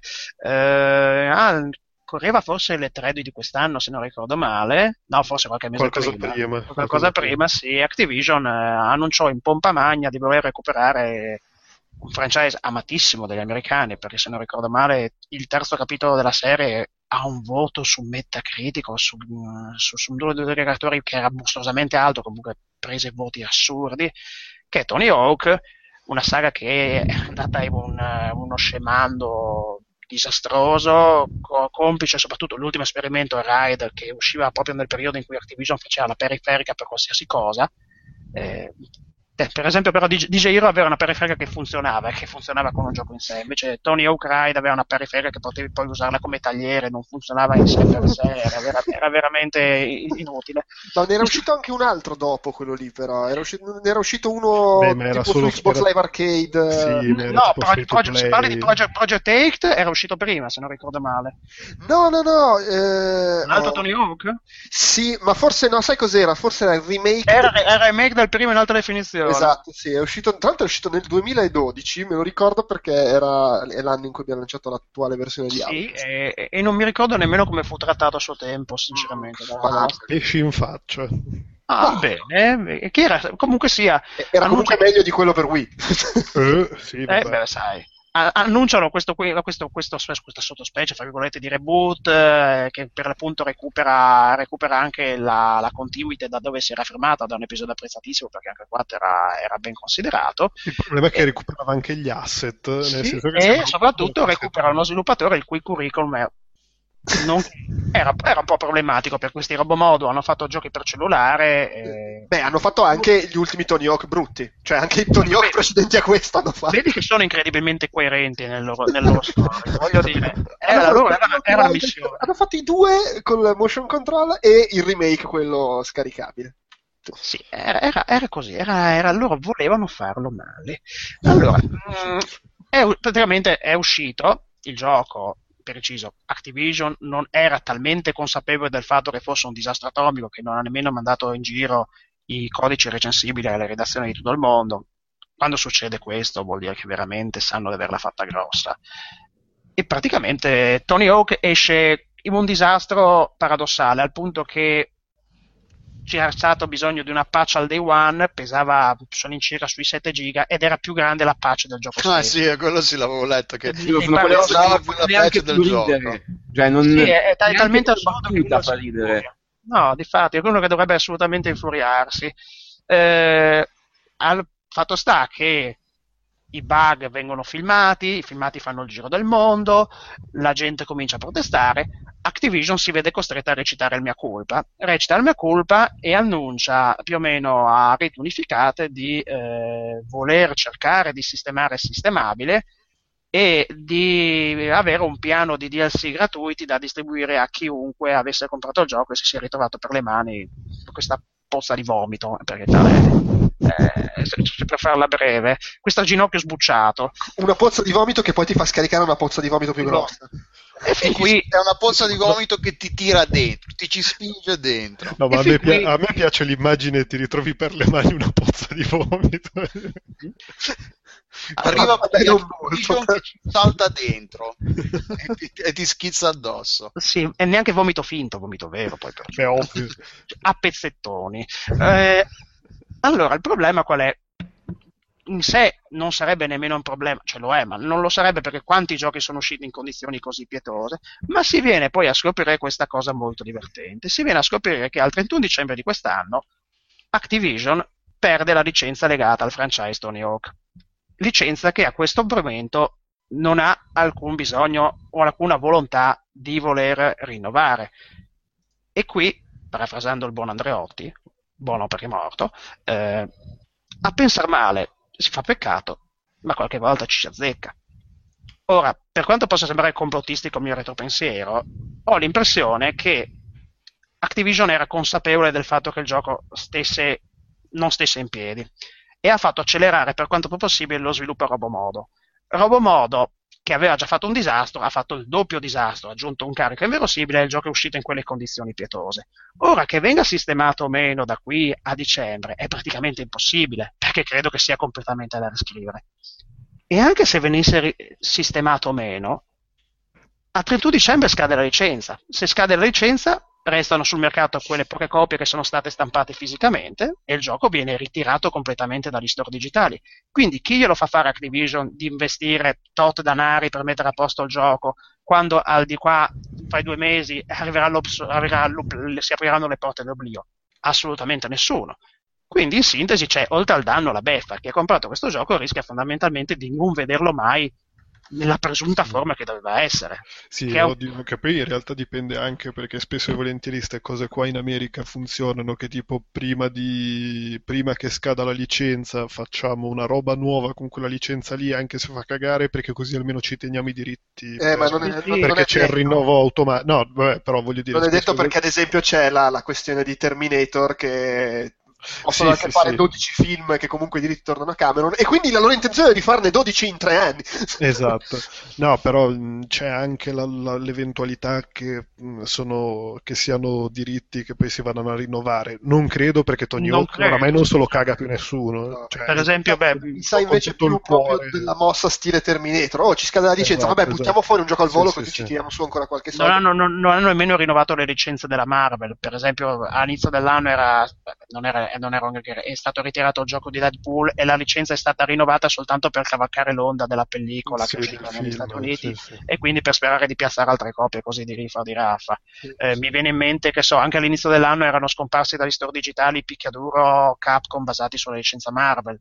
E, o annoni fa, se vi ricordate, Outrun 2 è stato, quando è uscito in digitale è stato completamente tolto perché Siga non aveva, non aveva, non voleva pagare più la licenza a Ferrari e quindi i giochi sono stati levati. Fermo Sì. restando che resti- restano nello storico di chi li ha acquistati, eccetera, eccetera. Sì, il problema è che se fai dei film per ragioni di mi sta scadendo la licenza, vabbè, sono creativamente delle ragioni del cazzo e fai probabilmente dei film brutti, però hai fatto un film brutto. In questo caso hai fatto un, un gioco brutto e che neanche funziona. Non è che Sì. se vado a vedere Terminator non funziona, cioè, riesco a guardarlo. Beh, sì. Io, i video, io video, i video su Polygon avevo fatto un, questo video in cui cioè, è bellissimo perché eh, sembra di essere veramente tornati agli anni 90 con la, Ma io, lo voglio- con- io infatti lo voglio streamare, nel senso che fa tanto ridere, cioè quel livello... con lo skater Ma che sì, è, è God Simulator. pezzi Guarda, No, è- no, è God Simulator, è il, è il livello Sonic per Xbox 360. Ma ha superato la soglia forse anche di Skate 3, che paradossalmente quando erano usciti quei montaggi di, di tutti i bug presenti in Skate 3 era ritornato in auge il gioco e aveva ricominciato a vendere. Era una cosa Ma perché quelli facevano solo ridere ed erano cioè il gioco poi in realtà non era neanche, cioè era skate comunque Che che funzionava nonostante tutto. Sì, nonostante, cioè, lì, qui parliamo proprio di un bug eh, col gioco, col presunto qua è codice. il gioco che non funziona, qua è mh, hai comprato un sacco da 200 kg di letame stallatico, lo apri e ti stupisci che puzzi di merda. Questo è il, il riassunto di Tony E Hawk. che l'odore sia anche persistente poi. E Esattamente. persistente. C'è e tra l'altro che- poi ti offrono la patch, te la mandano a casa ed è direttamente sono- è un sacco di merda ancora più grosso Ah, che lo apri, però devi, devi tirartelo su due piani di scale. Ma in realtà, se vogliamo fare questa, questa, questa parametafora è scatologica, che si rompa mentre lo tiri su. credo che sia una pozza di diarrea, Tony Hawk in sé. Quando arriverà la pace, arriverà uno stronzo solido. È sempre Mi merda. vedo già quando faranno la nuova edizione scatolata il tuo quote sul- sulla copertina proprio. Tony Hawk è una pozza di diarrea. Ah, Outcast. Chiuse virgolette, out. 5 stelle, 5 stelle su 5. Ma eh, a me questi sviluppatori hanno preso freddo al pancino 6 o 7 anni fa e da allora cagano Hanno bevuto latte perché- freddo. Realtà veramente- veramente i giocatori- Quattro. Cioè, non, non so, a voi a me non è mai capitato di averla sciolta per 6 anni consecutivi. Mio Dio, dovresti essere consumato, dovresti essere diventato per Skeletor praticamente. Eppure questi non, è, non è più un succo gastrico, non lo so. Madonna, che Ma- episodio scatologico. Che poi comunque il problema, le vittime di questa situazione, oltre ai giocatori, penso che siano anche questi tizi di robomodo, perché mi immagino il signor eh, Kotick col gatto a nove code che li frusta per farli andare in deadline in questo gioco, li, li mena all'inverosimile, loro chini, chini, chini, ma no, ma è una merda, ma Kotick, ma verrà male. Lo voglio così, voglio che faccia cagare. Dobbiamo spremere la licenza il possibile. Tutti nostalgici, dobbiamo incularli senza vasellina. E ci sono riusciti, eh, senza ombra di dubbio. Però... Tra l'altro io eh, Tony Hawk lo seguo su eh, Instagram, che posta tra l'altro delle foto sempre molto belle. Eh, e e- e- e tra- io di Tony Hawk 5 non sapevo un cazzo, ho cominciato a sapere che, che usciva quando lui ha cominciato a promuoverlo, cioè ah sì, belli- cioè, madonna, con che faccia... Cioè, Per vabbè, uomo, ovvio, che lo povero pagano, uomo. ci mette il nome, però cazzo. Ma poi hanno fatto anche delle cose verso le ultime settimane, tipo a un mese e mezzo dal lancio gli hanno cambiato la direzione artistica, passando verso un- dei toni in cell shading che non c'entravano. Che, che poi, vabbè, Eh, cioè, perché prima, perché però, almeno con i toni in cell shading sembrava che fosse una scelta fatta apposta, perché sennò era semplicemente un gioco per Dreamcast. che era Cioè, ragazzi, state facendo un gioco per Dreamcast, lo sapete? Ma, ma- Eh, No. eh, almeno col- io la capisco la scelta del cell shading, dai, quello che si era visto di 3 era una roba a- a- raccapricciante, cioè tipo, ma mi stai prendendo in giro? Ma a questo punto, devo essere sincero, temo che per il genere, a parte Holly Holly, non ci sia veramente speranza. Mi ricordo i, i tempi in cui uscì Tony Hawk Pro Skater 4, io giocavo anche Aggressive Online e mi piacevano entrambi, anzi forse mi piaceva di più Ag- Aggressive Beh, Online. c'era, di- stato, c'era stato Skate eh, dopo la, dopo la morte di Tony Hawk, c'era Skate, poi Sì, di è buio. Ma probabilmente è proprio un genere che non, non- non tira più perché anche lato snowboard c'è stato il periodo che usciva un SSX ogni 5 SSX, minuti. eh, e- Credo che da, dai tempi di Sean White non esca un gioco di snowboard. No, SSX hanno provato a rilanciarlo. Hai ragione. non Sì, è sì, andato l'hanno venduto a due persone. Eh, Ma cioè, il gio- è il gioco del. il- I giochi di trick in in generale mi sembrano un po' spariti. L'altro, probabilmente- Tony Hawk 2, io me lo ricordo che era, è, è un cazzo di capolavoro inarrivabile. Io ero scarsissimo, però era veramente capolavoro. Ma eh, e poi col lì è, quattro- stata la para- è cominciata la parabola col discendente. 4 della poi quando andarono, quando andarono verso il free roaming secondo me fecero anche una scelta saggia perché uscirono dai limiti di tempo che eh, erano bel- erano- era una bella scelta di design però veramente ti dava, ti dava, ti dava veramente il tormento cioè dovevi fare tutto quanto a 250 all'ora invece l'essenza in sé dello skate di andare in giro libero in un mondo aperto di poter fare quello che volevi che poi hanno introdotto col 4 era una scelta abbastanza saggia anche, anche- anche- anche poi l'idea poi di togliere lo skate e andare a piedi non- mi, era, mi era sembrata a suo tempo molto molto intelligente poi. Eh, io, non- io- io poi mi sono reso conto di essere veramente scarso e ho smesso di comprarli quei giochi lì. Però fino al ti- tipo, ero scarsissimo anche con SSX, tutti quelli lì ero, ero- sono sempre stato scarso. Però sì, era, Tony Hawk 2 me lo ricordo veramente una figata, poi gli altri non li ho più comprati. Il 3 Ecco, era ancora su PS, PSX o era già su PS3? Su PS2, tre. scusa. su PS2 il 3 Ok. mi, Sì. mi pare è un'edizione che su GameCube che ho e forse Xbox anche non, Sì, non sì, sì. sì sì sì, sì. ma probabilmente si è ristretta la forbice, cioè è, è un po' una vittima quel genere lì proprio del ma fatto forse hanno, che non è- hanno- hanno subito un declino simile paradossalmente anche a quello dei Rhythm Game Sì, ma infatti, cioè, secondo me sono quei, quei filoni di giochi che eh, sono stati un po' spazzati via dalla scomparsa delle medie produzioni. Non, Eh, non- sì. non, eh, non fanno, i, nu- non fanno i numeri che, che servirebbero per giustificare gli investimenti necessari, soprattutto quando poi ci metti in mezzo una licenza, come è il caso anche dei Rhythm Game.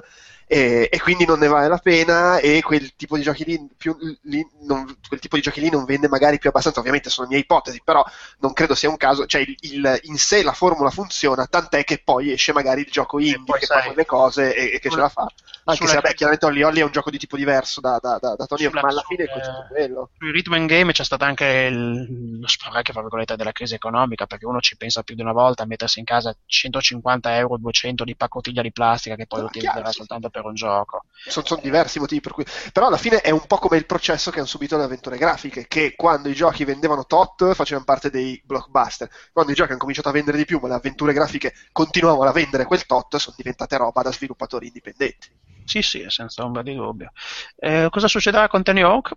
non lo so francamente poi quanto, magari quanto costava il gioco? Quanto costa? prezzo pieno quasi mi pare o Ah, 39,99 dollari qualcosa di simile cazzo. oppure anche- porti dell'Imodium Eh, però voglio dire il Podium da casa. poi magari domani mattina Activision rinnova la licenza vai tu a sapere no ma Però- mi pare considerando no, come è andata negli ultimi improbabile, anni improbabile. Poi magari sai cosa succederà? Che licenzieranno roba modo, ecco. La pagheranno loro per tutti, gli metteranno la testa sul ceppo. Ma secondo me neanche, perché c'è, cioè, comunque, cioè, io Robomodo me lo immagino, cioè, le, le- sono le famose scimmie che le metti davanti alla macchina da scrivere e c'è una probabilità che esca Shakespeare e un'altra probabilità che esca Tony Hawk nuovo. Sì, ma poi, poi bisogna vedere anche quali sono i budget, perché io immagino che sia da un po' di anni che c'è questa cosa che sti giochi qua vendono relativamente, e quindi Activision di base probabilmente ci investe meno, fa il gioco per Wii, in un periodo in cui ormai già fare il gioco per Wii era, vabbè, ci faccio il Tom Clancy sfigato su Wii, non il gioco serio, fa il gioco scaricabile, e magari questi robomodo sono anche brava gente che però eh, lavora su commissione, con budget risibili, eh, e viene fuori quello che viene. Boh. Per carità, ma loro saranno anche buoni, però, insomma, Hanno fatto leva sulla nostalgia, e questo è stato il punto fondamentale. Hanno fatto leva sulla nostalgia dall'inizio alla fine e, e la gente giustamente si è risentita. Non è che puoi usare il nome di Tony Hawk's Pro Skater così a cuor leggero, per quanto ribadisco negli ultimi anni fosse precipitato, in quel- calando. No, vabbè, ma mm, cioè, poi tra- il fatto è che adesso, tra l'altro, oggi tu non hai bisogno di scrivere Tony Hawk nel titolo per fare un gioco di skate. Eh sì, anche, anche perché il, qui- il dodicenne di adesso chi, chi cazzo lo sa chi è Tony Tony Hawk è un Hawk. 55enne. Quanti anni ha Tony Hawk? Sì, ne ha, sì, ne ha una cinquantina. Sì, non, non è, non È è una leggenda, è una leggenda, gli voglio, gli voglio benissimo. e- è del 68. Ma esercita Quindi ha ancora? 47 sì. Sì. Cioè, Sì, ma ho Ma non lo capito, ma- seguite su Instagram, seguitelo su Instagram. Ma- Continua a fare un sacco di giri. Però fa- cioè, fai, di sì, ho capito, ma fa- cioè, faccio fatica a, a- ho, ho fatto fatica a conoscerlo io che ho 26 anni adesso. Figurati uno che adesso ne ha 15 e, si- ed No, è l'età beh, vabbè, in cui però- si prende bene per lo skateboard. Però in America probabilmente è una figura un po' diversa. Cioè, adesso obiettivamente a me che dello Vabbè, skateboard sì. eh, non me ne è mai fregato molto. Io Tony Hawk lo conosco solo perché esistevano i videogiochi. Esatto, pure Vabbè, io. certo. Sono Eh, della- come, come Dave Mirra per dire. Ecco. Però in. America è una- figura un po' più, un po' come più Joe. Joe Montana, Joe Montana. Chiaro. Eh, queste persone che dicono che cazzo è Joe Montana? Mike Dicta, No, quello- Mike Dicta Ultimate No, aspetta, quello, quello, quello Cabela, Cabela Fishing. Ah, John Scabella Fish. Ah, Eh, sì. Capela, il centro di Houston. Cioè, nomi, nomi che veramente tu dici, e allora? Dove però Mad- Madden continuano a usarlo è un inverosimile. quindi- Però non Vabbè, ci, mettono, Madden però... eh, non ci mettono più il suo faccione anale. eh, Eh, peccato. Peccato, perché era questo vecchio ormai laido. Comunque metteremo sul, tra i link, metteremo anche il link all'Instagram di Tony Hawk. Ma basta, È basta. bello, ma no, veramente, tra gli Instagram è dei Sì, no, vabbè, ma prefer- comunque- noi preferiamo quello di Bobo Vieri. Beh, nettamente. Ogni tanto fa- posta le foto dei figli e, e ci mette il disclaimer: non mi rompete i coglioni che, che vi dite che è pericoloso che i bambini vanno sullo skate, è molto più pericoloso quando attraversano la strada. I miei figli non si sono mai rotti un cazzo, state, non rompete le palle. Ma soprattutto è molto più pericoloso mettere le loro foto su internet. E sì, no, nettamente. Sì. Eh, vabbè, dai, basta, andiamo avanti. Comunque, Vabbè, sì. Cos'è sta cosa del circolo vizioso? Ah, o lo saltare? Non mi ricordo più. No, questo qua era carino. Tra l'altro l'hai letto anche tu, perché sono abbastanza sicuro che tu l'abbia linkato su Facebook quando, nel quando è uscito. Eh, Praticamente però è, è del 10 settembre. Io quando scatta il mese non ricordo più niente. Ah, ok. Hai, hai la RAM che si svuota al- alla fine di ogni mese, boom, c'è il reset e si- eh, così hai spazio per tutta la roba del mese successivo. È un articolo eh, di un, eh, di un autore an- anonimo che dall'articolo sembrerebbe forse una donna, ma non, è- non- non c'è nessun riferimento al sesso del, di chi ha scritto il pezzo. Praticamente eh, parla di come ci sia un problema di, eh, di mancanza di differenziazione all'interno dei videogiochi, che non, è, che- e- non ne fa solo una questione di razza e sesso, Cioè, ne fa anche sopra- un, un- parte dal, dal- dal- l'articolo parte come eh, le ragazzine, ci siano tantissime ragazzine che giocano da, da piccole, eh, e fa l'esempio come avesse lei avesse tante quando, avo- quando lui o lei ha avuto la sua prima console le, le ragazzine hanno smesso di giocare quando c'è stato il passaggio più o meno tra Mega Drive e Super Nintendo al- alla PlayStation. C'è stato. eh, un- le ragazzine hanno smesso di giocare. Il problema. Perché secondo chi eh, l'au- l'autore o l'autrice dei videogiochi so- è, è- è vario, ce ne sono più, più- c'è più di una ragione. La disqualification, che praticamente c'è questo discorso che ah, tipo Gone Home non è un gioco vero. Quindi tutta la roba che, che per, per un motivo o per l'altro piace al pubblico femminile viene poi marchiata ma cosa sono queste cagate, non sono videogiochi veri e quindi c'è questa- questo bombardamento più o meno mediatico comunque anche di amici, sicuramente sono sicuro che cioè in un ambiente di, a scuola o comunque in un ambiente sociale ci sia qualche rompicoglione che la ragazzina che sta giocando a qualcosa che non, che non è il solito FIFO, qualcosa da maschio, ah ma cos'è questa cagata? Cioè la pressione sociale secondo me è facile dire eh, ma dovrebbero fregarsene cioè secondo me è molto più difficile di, molto più complessa di quanto non sembri poi la marginalizzazione eh, è, meno è meno socialmente accettabile per le donne e per le ragazze giocare pi- eh, più, diven- più crescono più diventano adulte questo sinceramente non è un'idea Eh, nel mio ambiente cioè io penso anche noi che magari che viviamo nell'ambiente però non mi sembra una cosa così impossibile, effettivamente, così fuori dal mondo come, come cosa. Eh, già, cioè, lo, già lo era, lo è un po' meno per noi ragazzi, per noi uomini. Il fatto comunque di giocare ai videogiochi, già io me la ricordo come una- un'attività nerd e sta socia- sta diventando socialmente accettabile solo recentemente, diciamo, l'era PlayStation, diciamo che ha sdoganato il videogioco come forma di intrattenimento un po' per tutti. Però non, non mi sorprende che se, se la cosa sia eh, ancora un po' di nicchia per il pubblico femminile socialmente ac- accettata. E poi c'è il discorso che il, eh, i, grandi- i- i giochi più importanti sono sempre comunque pensati per eh, il, il mercato, diciamo tra i 15 e i 25, tra i 15 e i 30, pubblico maschile, che comunque è sempre la stessa cosa, violenza, competizione e sesso, che non, che non sta dicendo che tutti i giochi sono così, però c'è una, for- una forte impronta, una forte, eh, c'è un forte focus su questo segmento del mercato, come se fossero quelli che ti danno solo i soldi e tutto il resto non esiste. Eh, questo non è solo un problema di videogiocatrici che non comprano i giochi e non ci giocano più, crea anche un problema a, a livello creativo, perché comunque se, questi, se i giochi questo tipo di se i giochi diversi non, non non li fanno perché non vendono, se vuoi fare quel tipo di gioco lì, a livello di carriera non hai poi così tanto spazio e quindi eh, ci, sono, cioè, ci sono tanti esempi di donne nel mondo dei videogiochi che smettono di lavorarci proprio perché non hanno più lo, hanno più lo, lo stimolo, non vedono uno sbocco, sbocco di carriera, uno sbocco creativo nel futuro. Mediamente le- leggevo un po' anche altre cose, però un paio d'anni e poi la- eh, le- le- tantissime ragazze, tantissime donne la smettono perché comunque non vedono proprio un, un, eh, la possibilità per loro di far carriera all'interno de- dei videogiochi, soprattutto all'interno degli- di grossi studi. Se sei uno che, a cui va bene lavorare, fare, non so, forse, forse ne avevamo parlato, è un argomento che avevamo tirato fuori. Se sei uno a cui va bene fare per, per dieci anni di seguito la fisica delle tette di un gioco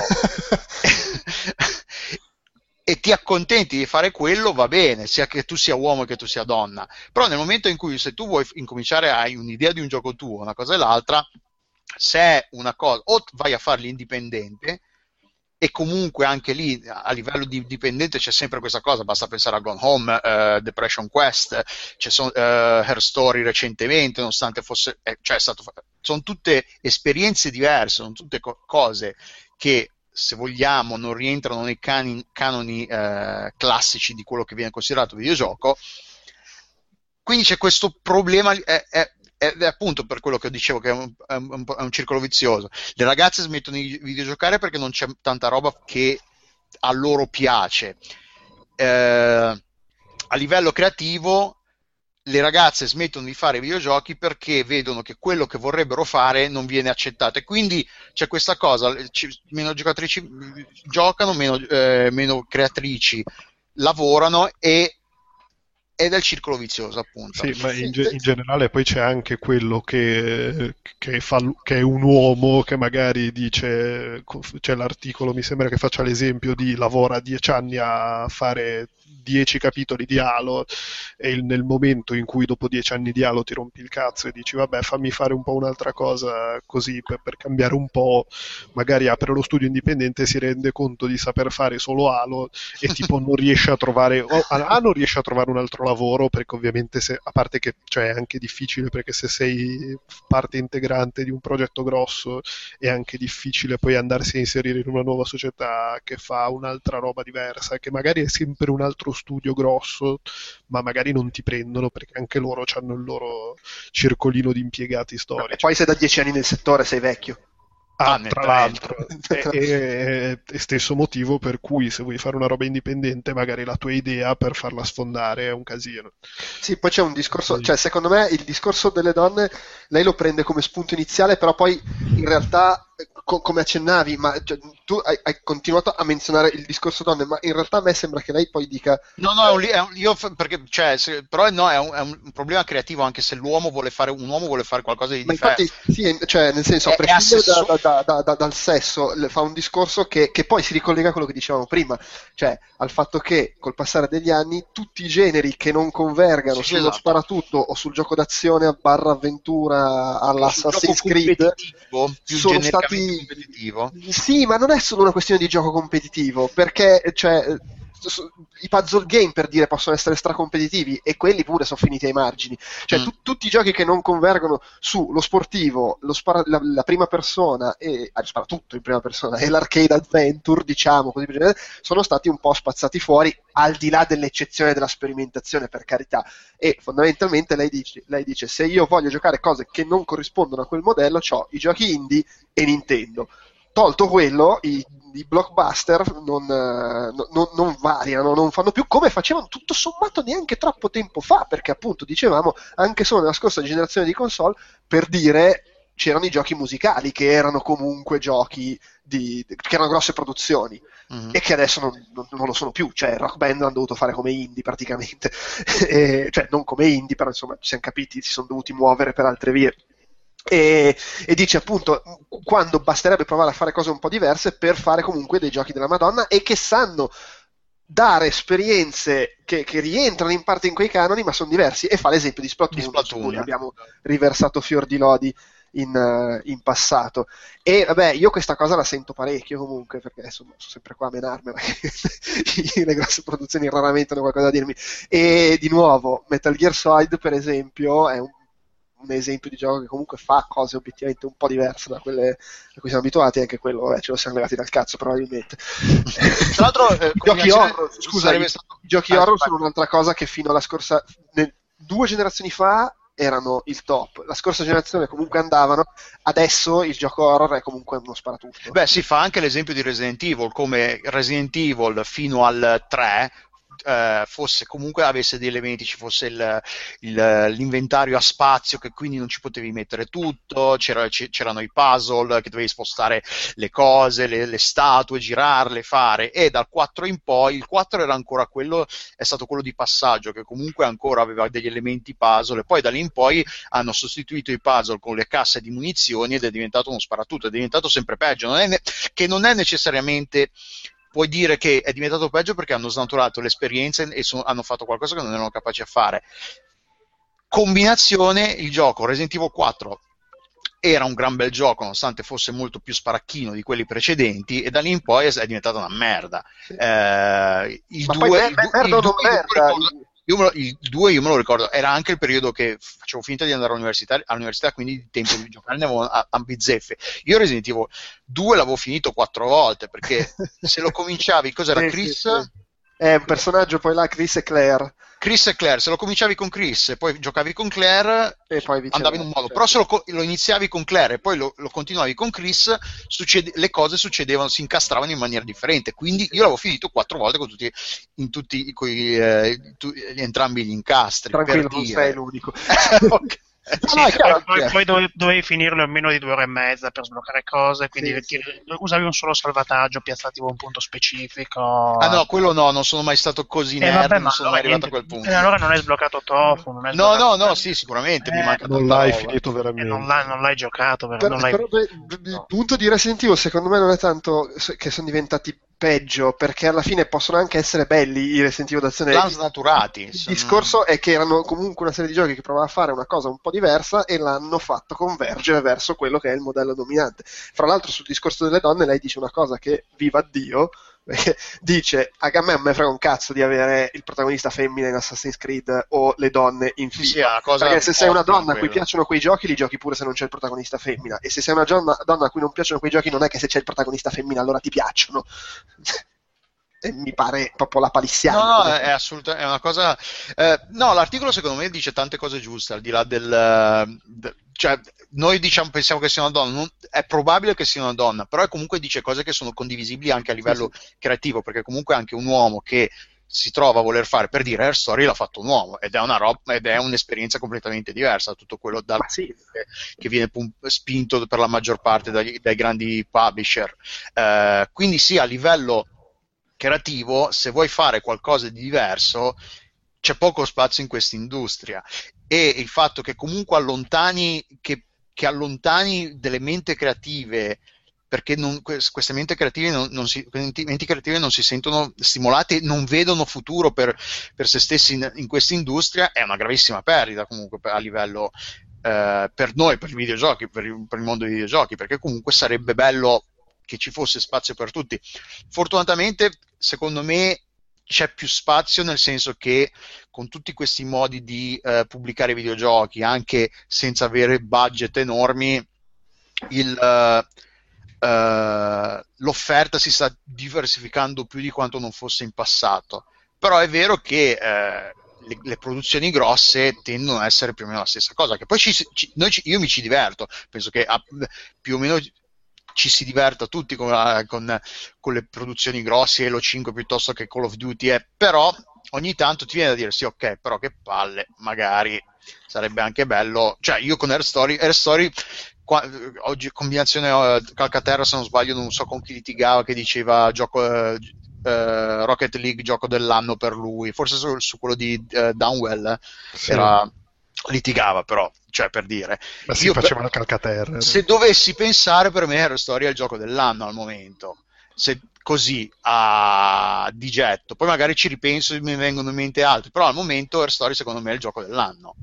Beh, ma in ogni caso, cioè, il punto rimane sempre quello. È un, è un po' un peccato che le grosse produzioni siano fondamentalmente limitate a, a due filoni che oltretutto si compenetrano perché alla fin fine gli sparatutto come Far Cry stan- sono diventati come Assassin's Creed, se vai a ben vedere. Sì, sì, alla fine sì. eh. Eh, Cioè, come diceva, cioè, nel- nell'articolo dice: Me ne frega una sega di, sal- di arrampicarmi su una torre per sbloccare un'altra porzione della, della kill map, la chiama. ma poi eh, l'autore, cioè, immagino piaccia a un sacco di gente il discorso che non, non c'è, cioè, con tutto il male che io voglio a David Cage e gliene voglio parecchio, ma almeno lui è uno che nelle grosse produzioni prova a fare cose un po' diverse. Bello, il tuo Sono- amore per David Cage è bellissimo. Amore e odio. No, io con- su David Cage sono come Andrea, cioè a me David Cage sta sulle balle perché se la tira e, stra- e parla e poi è però ci prova a fare È qualcosa un di ciccione squallido. Ma no, cioè, secondo me non è particolarmente bravo in que- nel suo lavoro. Cioè, Eh, secondo, me, niente, secondo me è particolarmente bravo nel suo lavoro che è quello del game designer. Il problema è che poi si scrive i giochi. Si scrive i giochi, si scrive le storie e tutto il Eh, resto. E vabbè. Però idee- l'idea di provare a fare qualcosa di dif- differente, cioè, è lodevole, assolutamente E lodevole. lì poi bisogna sempre dire, secondo me, comunque, brava, poi vabbè, è sempre una multinazionale che vuole il nostro portafogli. Però, nel contesto, brava Sony che comunque, storicamente, mette i soldi in cose che non necessariamente gliene fanno fare, come ne farebbe se facesse solo cloni di Call of Duty, per dire. O di Uncharted. Beh, sì, per dire. Eh, allora, ricordiamo il topone.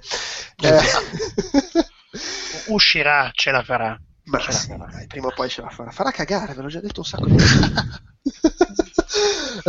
Ah, allora, a proposito di non fare soldi, di nuovo metto il link, adesso non sto più di tanto a raccontare, comunque c'è eh, questo Green, che tra l'altro era anche lo sviluppatore di, di- di- Non era lo sviluppatore, il nome di uno sviluppatore che faceva giochi per Capcom, Green, o mi confondo? Sì, sì, ci assomiglia. eh, Forse erano quelli nati per l'appunto dalle ceneri. Anzi, anzi, mi fai pensare, adesso che ci fai pensare, il logo era i- i- identico. Forse Sì. erano, que- erano quelli che erano rimasti dopo lo sviluppo di Bionic Commando Rearmed. Esatto, sono quelli- ma non credo sia la stessa gente, però sì, No, Green... perché erano- quelli erano falliti. Esatto, però Green sì erano quelli che avevano fatto, viene il comando, Terminator Salvation, madonna, chiudiamo subito la pagina. Eh, Bionic Commando Rearmed era bello, forse perché era Capcom. Sì, no, vabbè. Non era Ah, loro. Bionic Commando me lo ricordo, il, il, Rearmed me lo ricordo. Non Rearmed penso- è bello. me lo ricordo discreto, cioè. Il Rearmed 2 è pietoso perché hanno aggiunto il salto, che è una bestemmia in Bionic Commando clamorosa. E Bionic Commando invece quello fatto in 3D, oddio, con la, con la tizia trasformata in braccio è meglio dimenticarlo. Vabbè, comunque c'è Terminator Salvation, basta, chiudiamo pagina. Che, che veniva utilizzato, ricordiamo, per fare punti, per tirare su un milione facile sul Gamerscore, ricordiamolo. Cioè l'uso di Terminator Salvation era quello. Eh, ok, questi Green invece sono, è un piccolo studio olandese, se non sbaglio, comunque un piccolo studio europeo eh, fondato nel 2002 eh, e che eh, hanno fatto lavori su commissione per un po', eh, i classici faccio eh, giochi per browser, cose del genere, eccetera, poi a un certo punto hanno deciso, vabbè, proviamo a fare un gioco che ci piace a noi, sono andati su Kickstarter, hanno concluso la campagna con successo, il gioco era Oddio, ho un attimo un vuoto di memoria. Wolf The Red Hood Diaries doveva essere in due episodi, è uscito il primo episodio, non uscirà mai il secondo.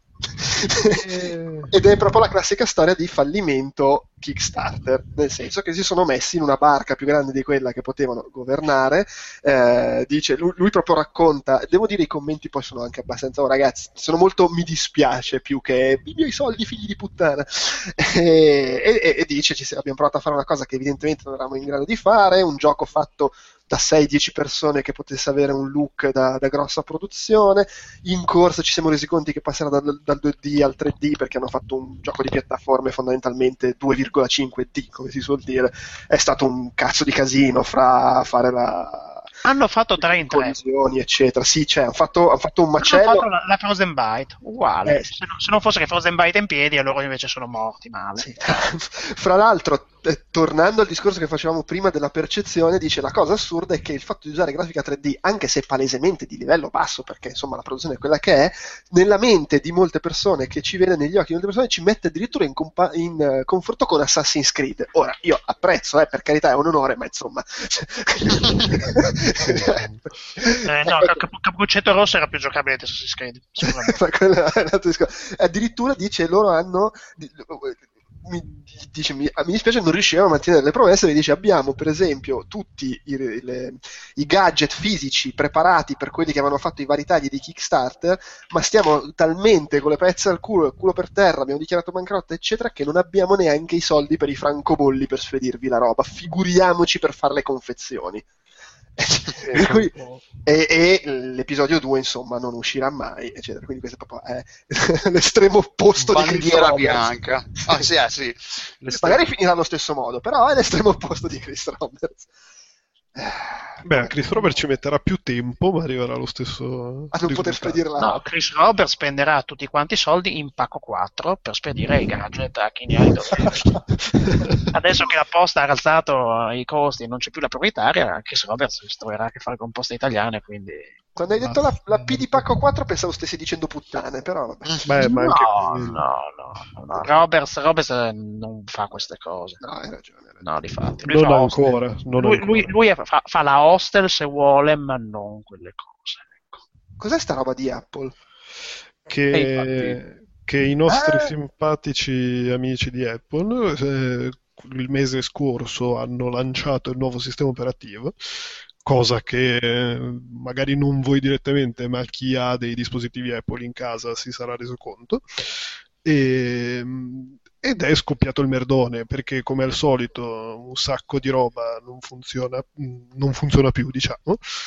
Mm, e, e un sacco di roba è proprio scomparsa dal, dal- Dallo store. dallo store, esatto, tipo, ma ad esempio Bioshock per dirne uno, Mhm. ma anche un sacco di produzioni di Telltale, che per fortuna sono le produzioni di Telltale brutte, quindi anche se scompaiono No, dallo ma- store ma sta- non, sta- gliene ma stanno frega. ritornando quelle. Però io nella Sì. lista vedo anche Ghost Trick, che è una tragedia. Sì, Sì. Ghost Trick, Ghost Trick per un problema diverso invece, perché praticamente la gente non riusciva a sbloccare la versione a pagamento una volta giocata la versione free to play. Free to start, ecco scusate. Il, il proble- il problema è che queste cose su- sono cicliche, nel senso che ogni volta che immagino che funzioni così anche con, eh, con Android, ogni volta che, vi- che salta fuori il sistema operativo nuovo per il telefono, le applicazioni che non sono ancora ottimizzate fanno fatica a girare sul telefono, avranno dei problemi, eccetera, eccetera.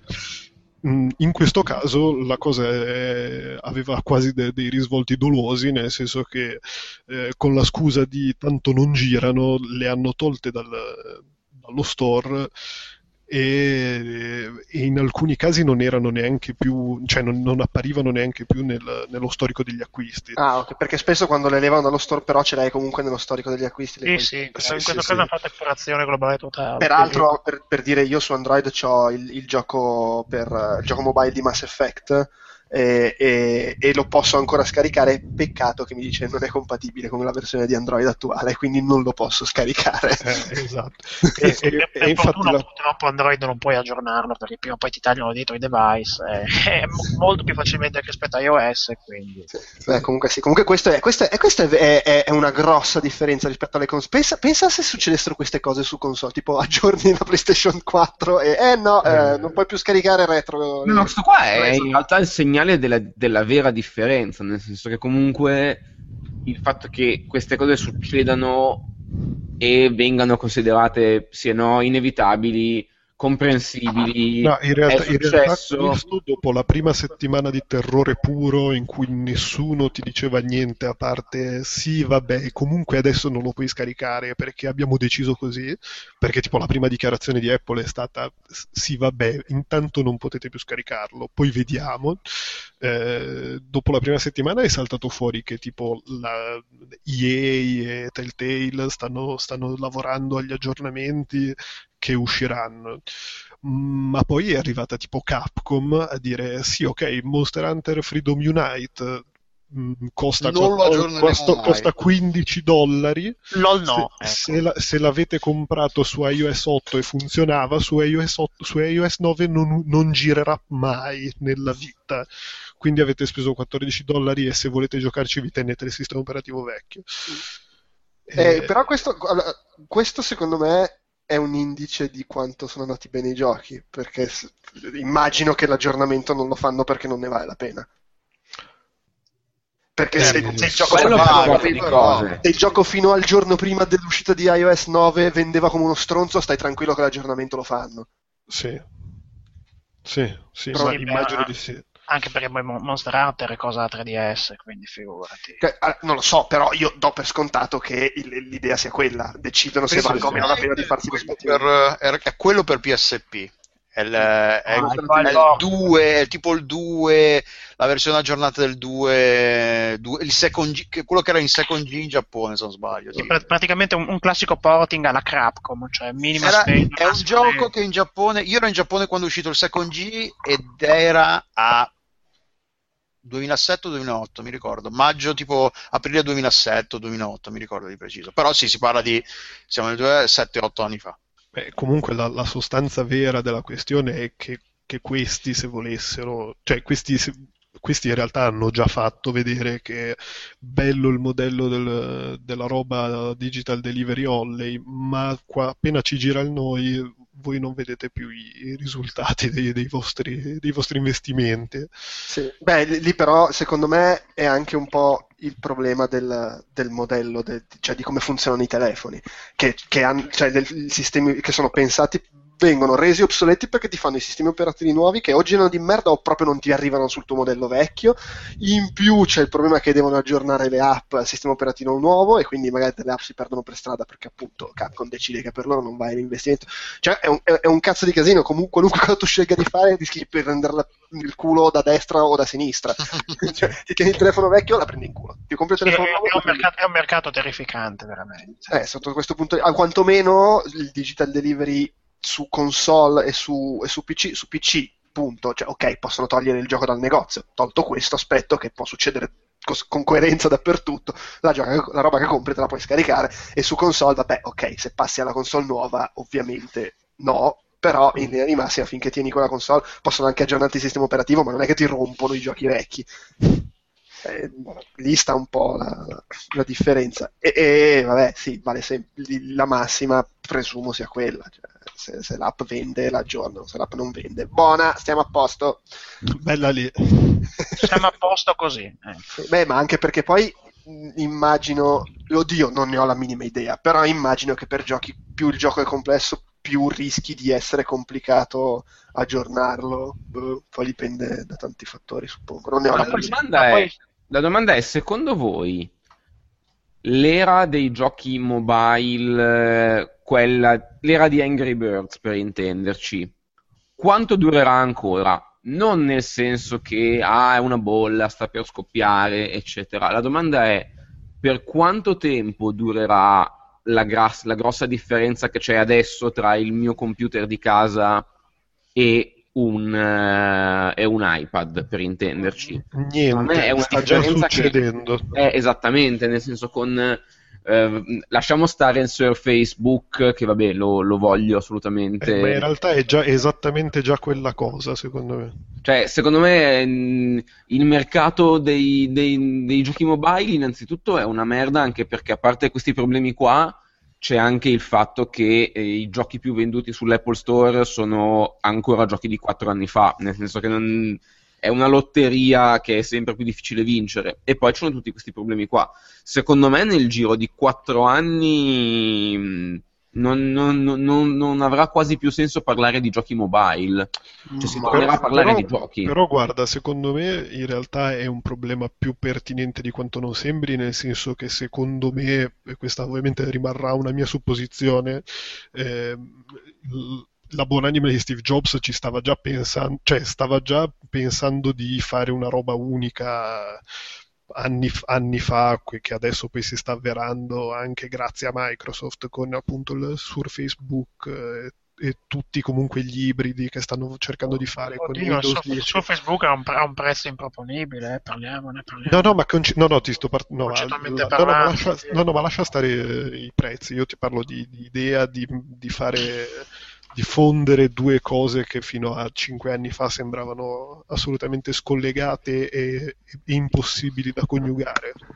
Eh, e nel momento in cui co- il mondo della roba touch eh, con gli app store e il mondo dei computer, eh, dei computer fissi, troveranno, troveranno l'unione definitiva, poi nel momento in cui tu invece di andare dal retailer a comprare il software, che già non lo fai più praticamente, ma nel momento in cui non lo farai proprio più perché l'App Store sarà una cosa unica che trascenderà il sistema, il sistema hardware, cioè poi il giorno che questi decidono che tu non puoi più usare una roba e magari invece di, es- di averti comprato cioè di- invece di aver comprato Monster Hunter hai comprato 1500 dollari di Photoshop ti gira il culo in una maniera indecorosa Io mi auguro che accada il più tardi possibile. Non voglio assolutamente. No, però voglio dire, cioè, questo, secondo, questo secondo melting me- pot multipiattaforma non, non lo voglio e non lo desidero. Eh, ho capito, però stiano- cioè, secondo me realisticamente stiamo andando lì e, e il problema che adesso abbiamo sul telefono potrebbe verificarsi Sai, sai cosa mi consola? anche... Mi consola che anche Pachter ha detto che stiamo andando in quella direzione. Se lo dice Pachter, non ci stiamo andando.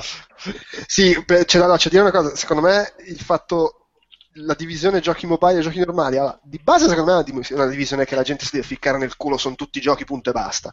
Detto questo, credo che comunque ci sarà sempre il fatto che su mobile vanno, eh, che poi mobile, vanno i giochi, eh, vanno tantissimi giochi che sono le cose tipo, cazzo ne so, eh, Trees, le, le- le robe da telefono e eh, Monster Hunter lo gioca un, un gruppo- un sottogruppo di gente che vuole quel tipo di gioco lì e su console invece va Call of Duty, cioè credo che comunque per quanto convergano le cose, io sul telefono giocherò sempre molto di più a, alle- a, che ne so, a Pac-Man 256.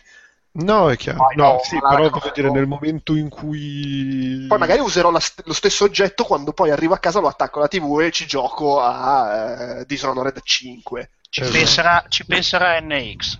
E infatti anche questa cosa sarà da tenere Vabbè, ma sì, d'occhio. comunque, cioè, ma è dal 92 che c'è la convergenza col 3DO, nel senso, il, il- il miraggio de- dei produttori è sempre stato un po' quello, poi ognuno ci arriva da una direzione diversa, ma alla fine si tende sempre lì ad avere un, venderti un oggetto e vendertelo per dire lo, si me- lo metti in salotto e ci fai tutto, e eh, però guarda che se c'hai Windows Phone si collega tutto, è figata, poi guarda che bello Windows Phone, adesso c'ha le icone, lo usi anche sul computer. Eh, Quindi mi stai dicendo che il futuro è il 1990. Esattamente, sì. Sì, è il sorriso smagliante di Trip Hawkins. Sì, il problema è che arrivando tutti da direzioni diverse, tutti per il momento hanno qualcosa che impedisce al sistema di essere totale. Perché comunque su Apple TV ci gireranno i giochi di mia nonna, perché comunque se c'hai il, compu- il, il- il- il Surface Pro stai però usando Windows, quindi non esce un cazzo a livello Sì, sì. mobile. e, e insomma, da dovu- se, e se compri PlayStation o, o Xbox hai una roba da salotto e basta, cioè non ci si No, arriva infatti sono, sono- sono casistiche che secondo me funzioneranno solo in una, in una dittatura perfetta, eh, di roba tutta di quella marca lì, eccetera, eccetera. No, però capiamoci, cioè se fra 5 anni o 10 anni o quando cazzo è al prezzo che oggi mi costa una console o un oggetto che lo infilo in tasca, me lo porto in giro, arrivo a casa e in Bluetooth o Blu sta minchia, si attacca alla TV e fa quello che fa oggi la PlayStation 4, mi pare evidente che compreranno tutti quello. Sì, sì, sì, sì, sì. E credo che eh, non spiacerebbe ai produttori riuscire ad arrivare a quella direzione. Poi rimarrà sempre il fatto che devi spendere 8.000 dollari se vuoi avere tutte le esclusive e dovete morire tutti. Male. E, e poi soprattutto l'inculata che, da cui eravamo partiti è che se questi poi un giorno decidono che Eh, sulla sì. tua esclusiva da 8.000 dollari non ci puoi fa- più far girare un cazzo, tu rimani co- col belino in No, mano. no, è facilissimo invece. Non aggiorni il telefono e ne compri uno nuovo. certo, Tanto sì. è il Però, telefono però le icone belle, Ah, sì, Affanculo, le icone belline e pippine. dovete morire. E, e Safari crasha prima? Eh. Beh, certo, non ma infatti, so. infatti io non capisco gli utenti Apple che usano Safari, cazzo, ci avete Firefox, è l'unico browser che funziona dal 92. Vabbè. Ah, non apriamo questo discorso che ormai Firefox è considerato bloatware a non finire. Eh, cioè, la gente mangia la merda. Eh, vabbè. Vi ha parlato prima, tra l'altro, della sciolta di Tony Hawk. Eh, e a proposito di sciolta, cos'è sta cosa dei bug? No, questa è una cagata. Questa è una cagata, ok. No, è, è l'abbiamo detto, è un, è un insider che dice, ah sì, nonostante tutti i casini di giochi di merda che escono pieni di bug e una cosa e l'altra, i publisher non hanno comunque imparato un cazzo e i giochi continueranno a uscire eh, a uscire premio pieni di Capitano bug, perché, perché se devono risparmiare risparmiano sul È il premio eh, GAC. È, è il grazie premio- al cazzo esatto, Esatto. Sì, sì, alla fine sì quindi È Capitano Ovvio. avanti. Va bene. E invece VG 24-7 diventa Stanley Parable è quello Oh, che Gesù, penso. oh, Gesù. È, è que- è esattamente quello che pensi. è, è stato il momento più alto della settimana scorsa. e voglio Ah, un sacco sì. bene a questo soggetto. Praticamente, eh, settimana scorsa è uscita questa, questa lettera di scuse di, di VG247.com Dell'editor, eh? Dell'editor. dell'editor che, che, mh, si scusava perché qualche settimana prima, in concomitanza con il, eh, il Tokyo Game Show, eh, è uscita l'anteprima di Uncharted 4, che però in realtà eh, non- era, stata fa- era stata scritta basandosi su Uncharted 2, la versione quella per PS4, remastered, salcazzi alla Madonna. La cosa più divertente però e che poi, vabbè, ovviamente la lettera di scuse, genuflessioni, crocifissioni in Sì, sala cioè, no, e quant'altro. Detta così, cosa- magari per chi non l'avesse letto non si capisce. Il punto è che questa persona è andato a, è andato a giocare la Uncharted Collection e non se ne è resa conto e pensava di Sì. stare giocando Uncharted 4 e ha Esatto. prima di, pe- Sì, ha, pensando scr- ha scritto, ha scritto una preview che era più o meno Uncharted 4, No. tutto qua. E Eh, ma- era, esa- era cioè, esattamente, perché poi la cosa, be- la cosa bella veramente è che poi sarà linkato poi nel, nel post eh, del, del podcast, ci sarà... il- cioè, andatevi a leggere la- l'anteprima di Uncharted 4, eh, cioè in realtà è l'anteprima di Uncharted 2 scritta pensando che sia Uncharted 4, è Ma non meraviglioso. online, ho bisogno No, della no, presa l'hanno- del cast. E guarda, è No, nella- eh, eh, sì, sì, è qua, è qua. Nella- nella- anche nella scaletta. Cioè, è l'anteprima di Uncharted 2 scritta pensando che sia il 4 nel 2015, quindi Nel comunque la grafica 2015. di Uncharted 2 è vecchia.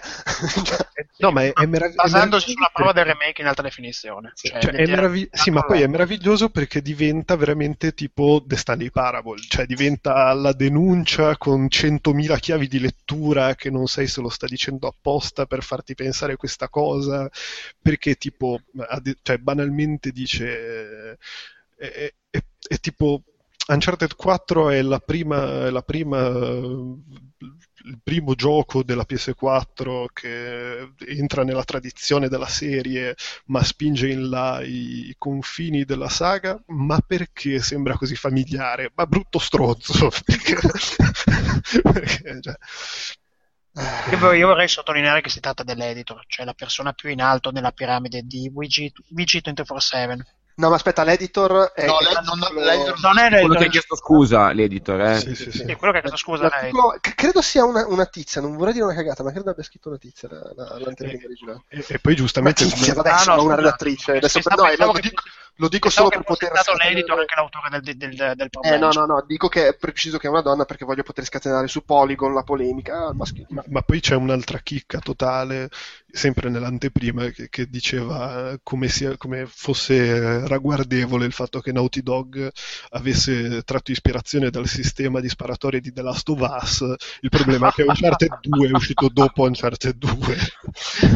No, Quindi beh, sono comunque- tornati comunque indietro nel Ta- tempo. tanto di cappello all'editor che ha di- cioè, che, che praticamente ha ammesso l'errore di un suo collaboratore e ci ha messo la faccia a questo punto. No, eh, ma quello sì. eh, quello eh, senza mai dubbio. Poi ma io, qua- io- io mi immagino questa qua, secondo me questa era jet laggatissima al Tokyo Game che non Show. capiva niente. Col- da una festa della sera prima. Sì, con tutte Eh, le indicazioni in giapponese. Sì, era lì, cioè, ha visto di fianco il cartellone Uncharted 4, boh, vabbè, sarà. E magari anche i Naughty Dog le facevano cagare.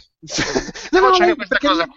lei, lei- vabbè, oddio, poi magari dice balle, però dice che insomma la serie la, la- la conosce, la, la, la- ma la cosa, cioè, Beh, la, la conosce, si vede come. ma io, con- io me la immagino proprio così, cioè, no- allora, o dice cazzate e vabbè, non ha la minima idea di quello che sta facendo, oppure veramente conosce la serie, tant'è che dice, ma questa sequenza è identica a una che, me- che mi ricordava, secondo me potrebbe essere veramente quel fatto jet lag, Oh, ubriaca la guarda, sera prima, al suo posto non so se perché eh, Uncharted 2 di quanti anni fa è? Eh, pff, mica- eh, vabbè, è Neo, prima di... tu al suo posto chiedi No, aspetta. a- PR che Sì, cos'è, telefoni, che te- chiedi a Sony.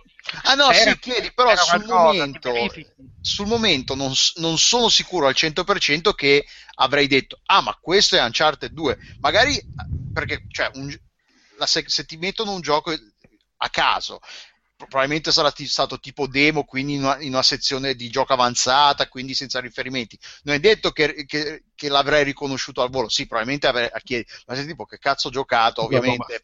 No, no, ma, poi, ma fidati, ma vatti a leggere la- l'anteprima come è stata postata, perché cioè, è palesemente che sembrava una presa per il culo. Cioè, a un, a un certo punto dice, eh, no, ma- ma- perché questi giochi poi sono belli, eh, però, però mica va sempre uguali. Che non sai se se lo stai dicendo sul serio di Uncharted 4, perché poi cioè, sicuramente Uncharted 4 ci avrà questo problema che comunque è sempre uguale a se stesso. E- Però sta parlando di Uncharted 2 pensando che sia Uncharted 2. È Ma una roba che... questa qua è andata al Tokyo Game Show, voglio dire, fa viaggi internazionali, gode di un certo blasone fra la stampa del Oh, settore. Beh, oddio, no, Oh, neanche oh, io sono Ho capito, però è, fiera, è eh, andata a Tokyo, non è che è andata a Posillipo, non è che è andata alla saga della porchetta di Osaka, non è andata, che so, da GameSpot e, ha gio- e da GameStop e ha provato il gioco così che era lì un totem di prova e poi ha fatto l'anteprima. Anche questo che No, no, vabbè, ma sa- sa il cazzo di cosa è successo. Più, qualificata. Può anche essere stata quella che non aveva un cazzo da fare in quel periodo che ci poteva andare. Ma è, è, è ingiustificabile, cioè, allora, No, non, è non, non è giustificabile e in ogni caso, anche perché il bello dell'articolo poi è che dice, boh, a me sem- graficamente non sembra un granché, eppure a Pat, in un'altra di Uncharted, era quella veramente di Uncharted 4, diceva che era una figata pazzesca, magari sono io che non capisco cos'è che lo renda così bello graficamente, oh, ma, ma fatti venire il dubbio, scusate, cerchi di cancellare la bestemmia. No, sì, beh, appunto, cioè, appunto, è proprio bello perché sembra, sembra scritta da, da quello che, fa, che ha fatto The Stanley Parable e ha fatto The Beginner's Guide, cioè ci sono talmente tante chiavi di lettura che non sai se, stai, che se ti sta prendendo per il culo, se sta facendo una critica feroce ai videogiochi, se, se boh, cioè, è, è meraviglioso, è tutto bellissimo. Vogliamo più anteprime di questo tipo? Vogliamo solo Meta anteprime. Sì, sì, sì. Bellissimo. 10 su 10. No, perché poi sembra la versione seria di quelle conversazioni tipo quando provi un seguito, dici, eh, tipo quando abbiamo provato Far Cry 4 alle fiere, madonna, sembra Far Cry 3 con una skin Eh, diversa. sì. No, no, è, è la parodia della parodia che faceva Guzzanti di Ghezzi, quando andava a vedere metà primo tempo di un film e metà del secondo tempo da un'altra parte. e non capiva che film aveva visto. È uguale, è identica questa cosa qua. Lei ha giocato 5 minuti a Uncharted 4, poi ha girato l'angolo, ha preso un'altra postazione di prova e ha giocato a Uncharted 2, non si è accorta della differenza. E Che quindi, bello. Vabbè, quindi- ma comunque è tutto bellissimo. senza ombra di dubbio, fermo restando che poi fa la differenza tra Uncharted 2 e il 4 è il numero in fondo. Eh, ma poi- sì, appunto, appunto Sì. per questo. Cioè, boh, vabbè, è, tu- è tutto bellissimo. Jessica Chobot, hai trovato la tua erede. Come sei maschilista. Sempre.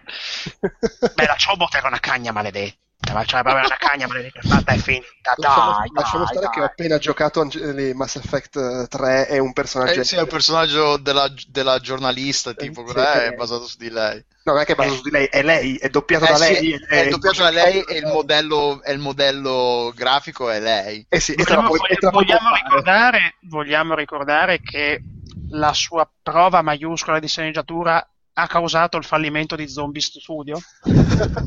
Così per dire, e che non mi- è que- quello, ricordo. quello, quello- quello scena immondo su Verve Rock che neanche mi ricordo come si chiami, Out Out qualcosa, ma era sulla falsariga di Outlast, ma non era.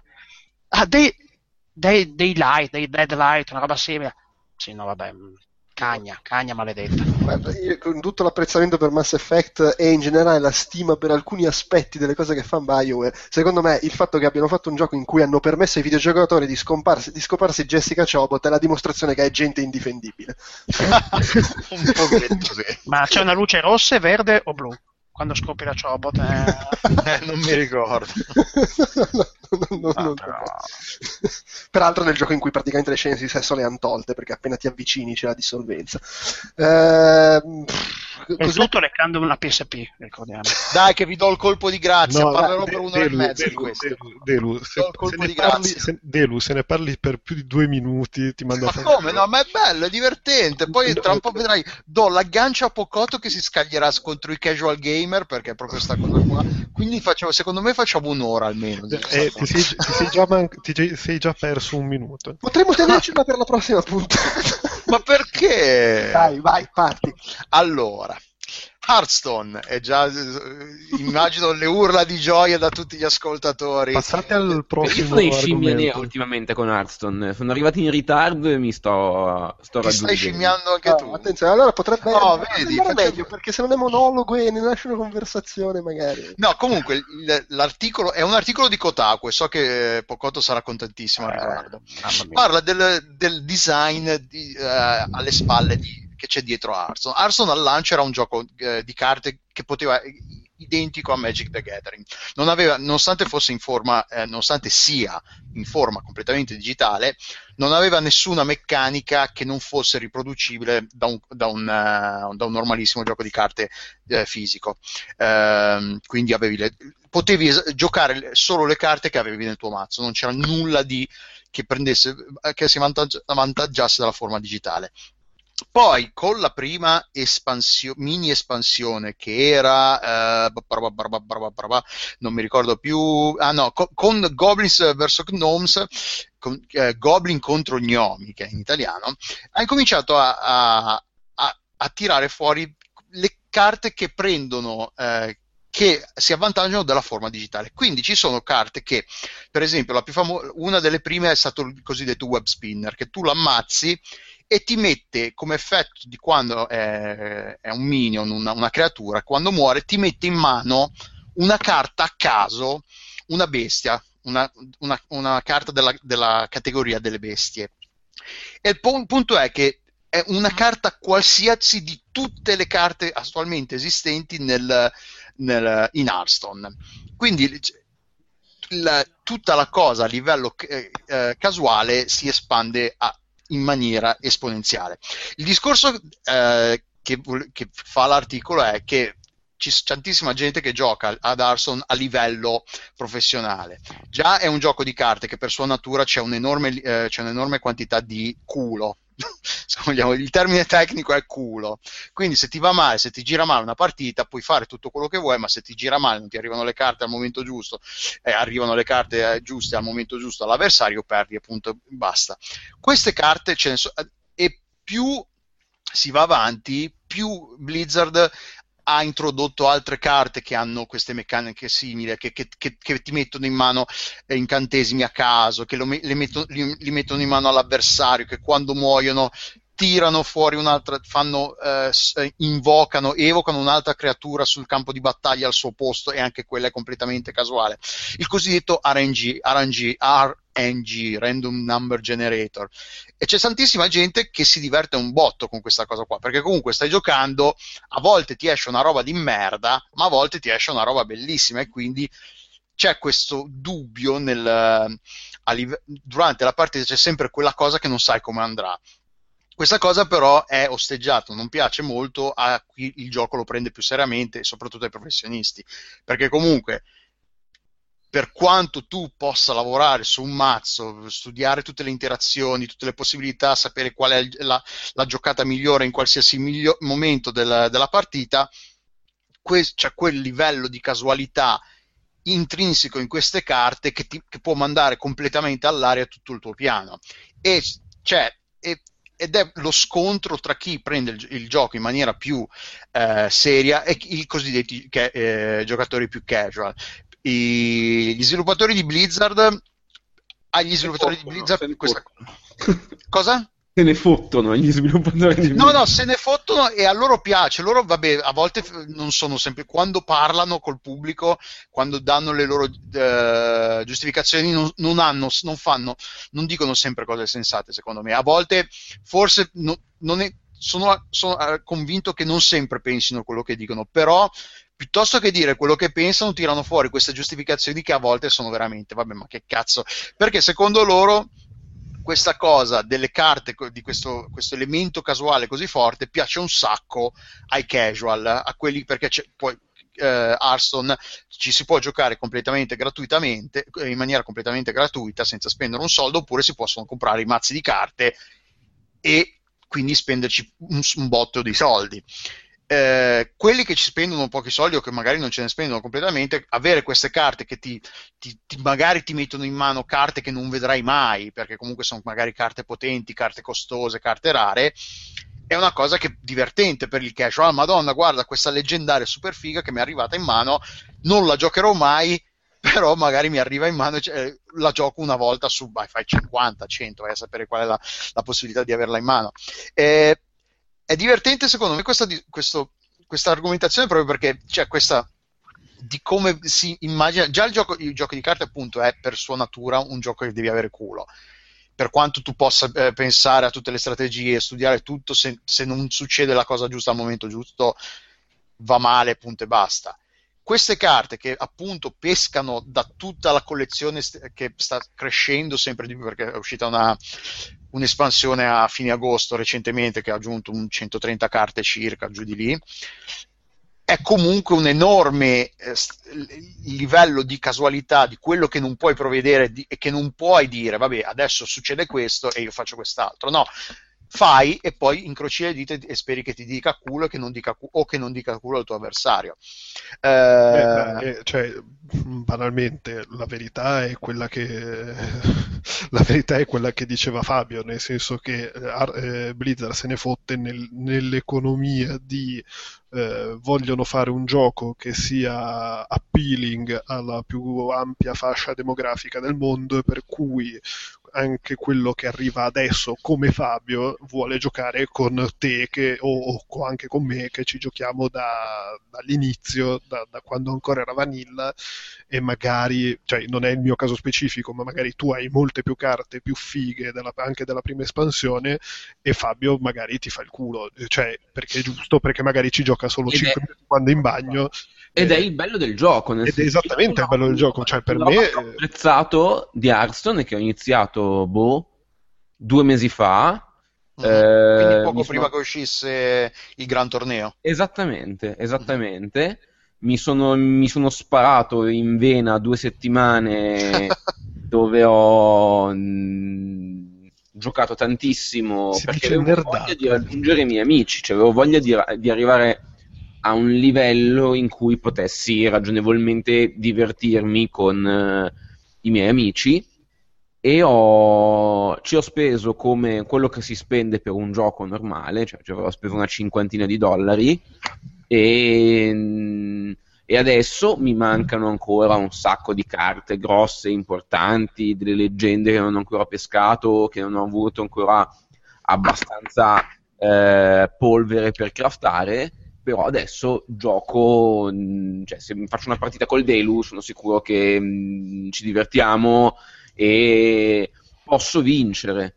E no, no, cosa... sicuramente, beh, ma per dire, io ho aiutato eh, Rumika anche in, in, questo periodo sta giocando, adesso un po' meno perché è un sacco presa, però ha avuto un periodo in cui giocava un sacco e poi per ridere, un po' per darle una mano, eh, ho, ho giocato praticamente eh, mi ha condiviso il suo schermo su Skype io vedevo le sue carte giocavamo contro e dicevo guarda in questo caso sarebbe me giocava una carta e poi le dicevo no guarda avresti giocato era meglio io non che sia forte però un po' meglio di lei lo sono. Alcune cose di base alcuni trucchetti li, li so più di lei.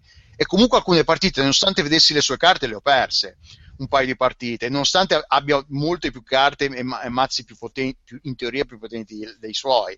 Quindi sì, il discorso di culo, di giocare meglio, l'errore c'è. E comunque e poi, sì.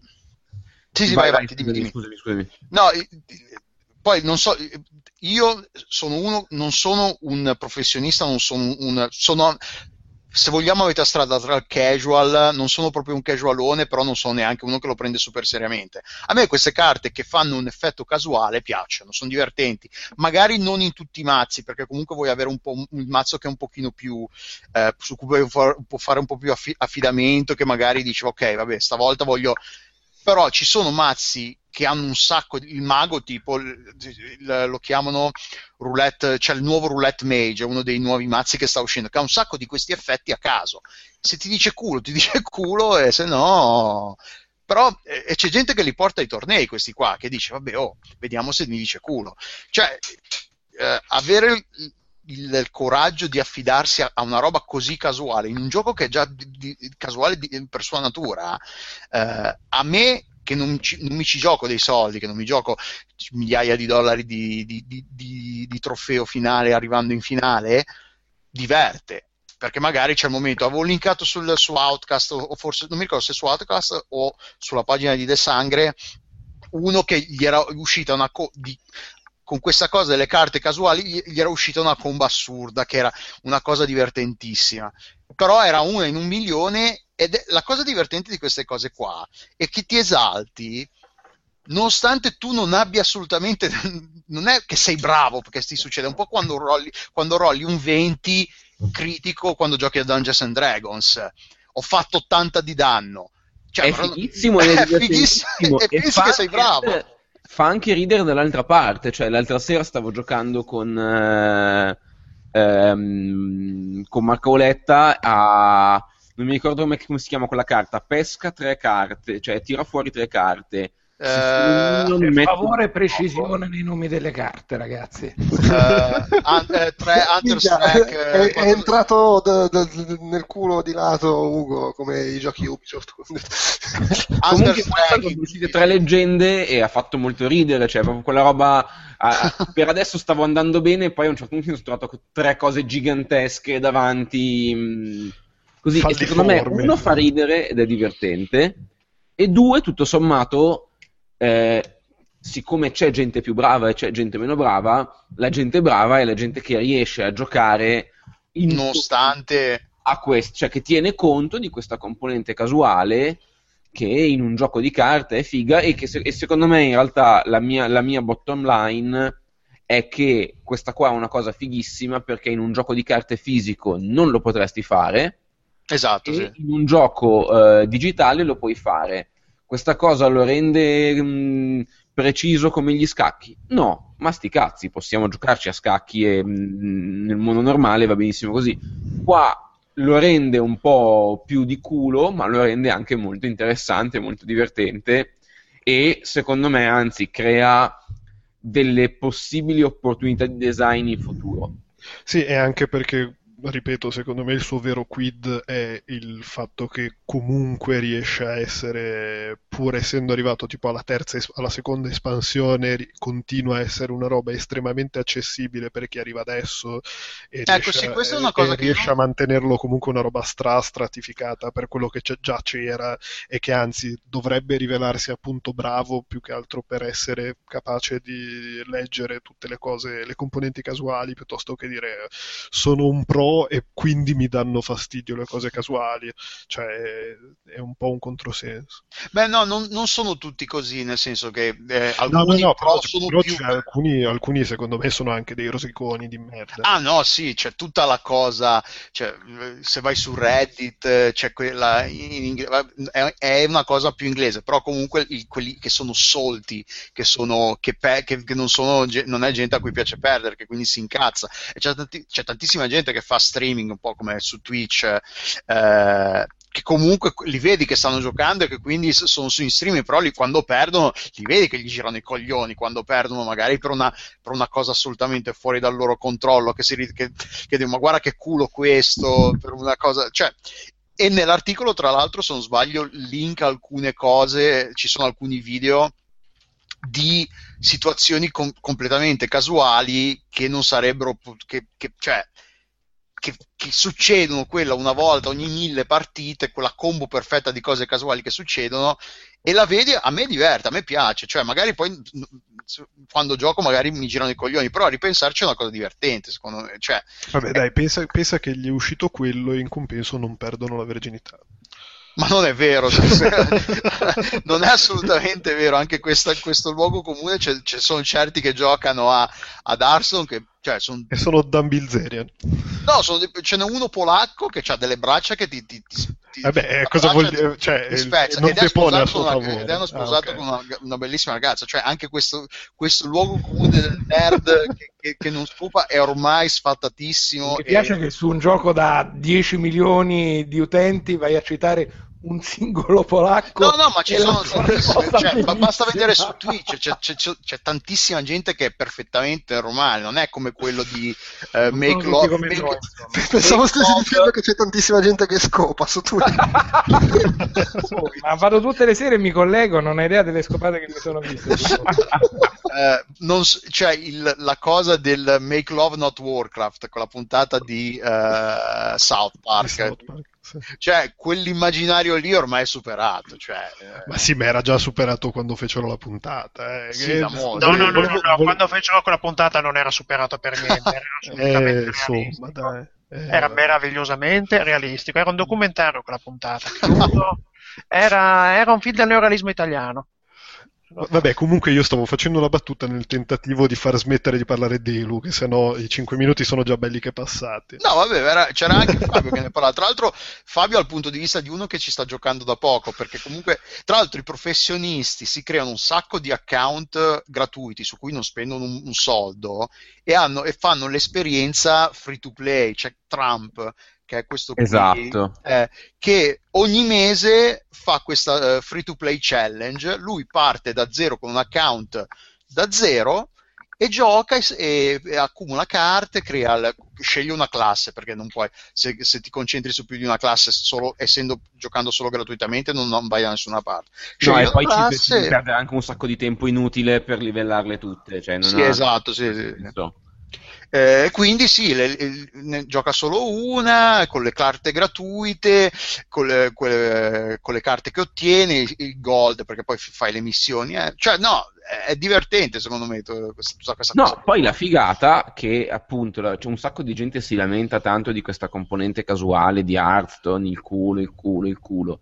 Però minchia, guardalo Trump che gioca anche quando gioca con eh, le robe free to play, eccetera.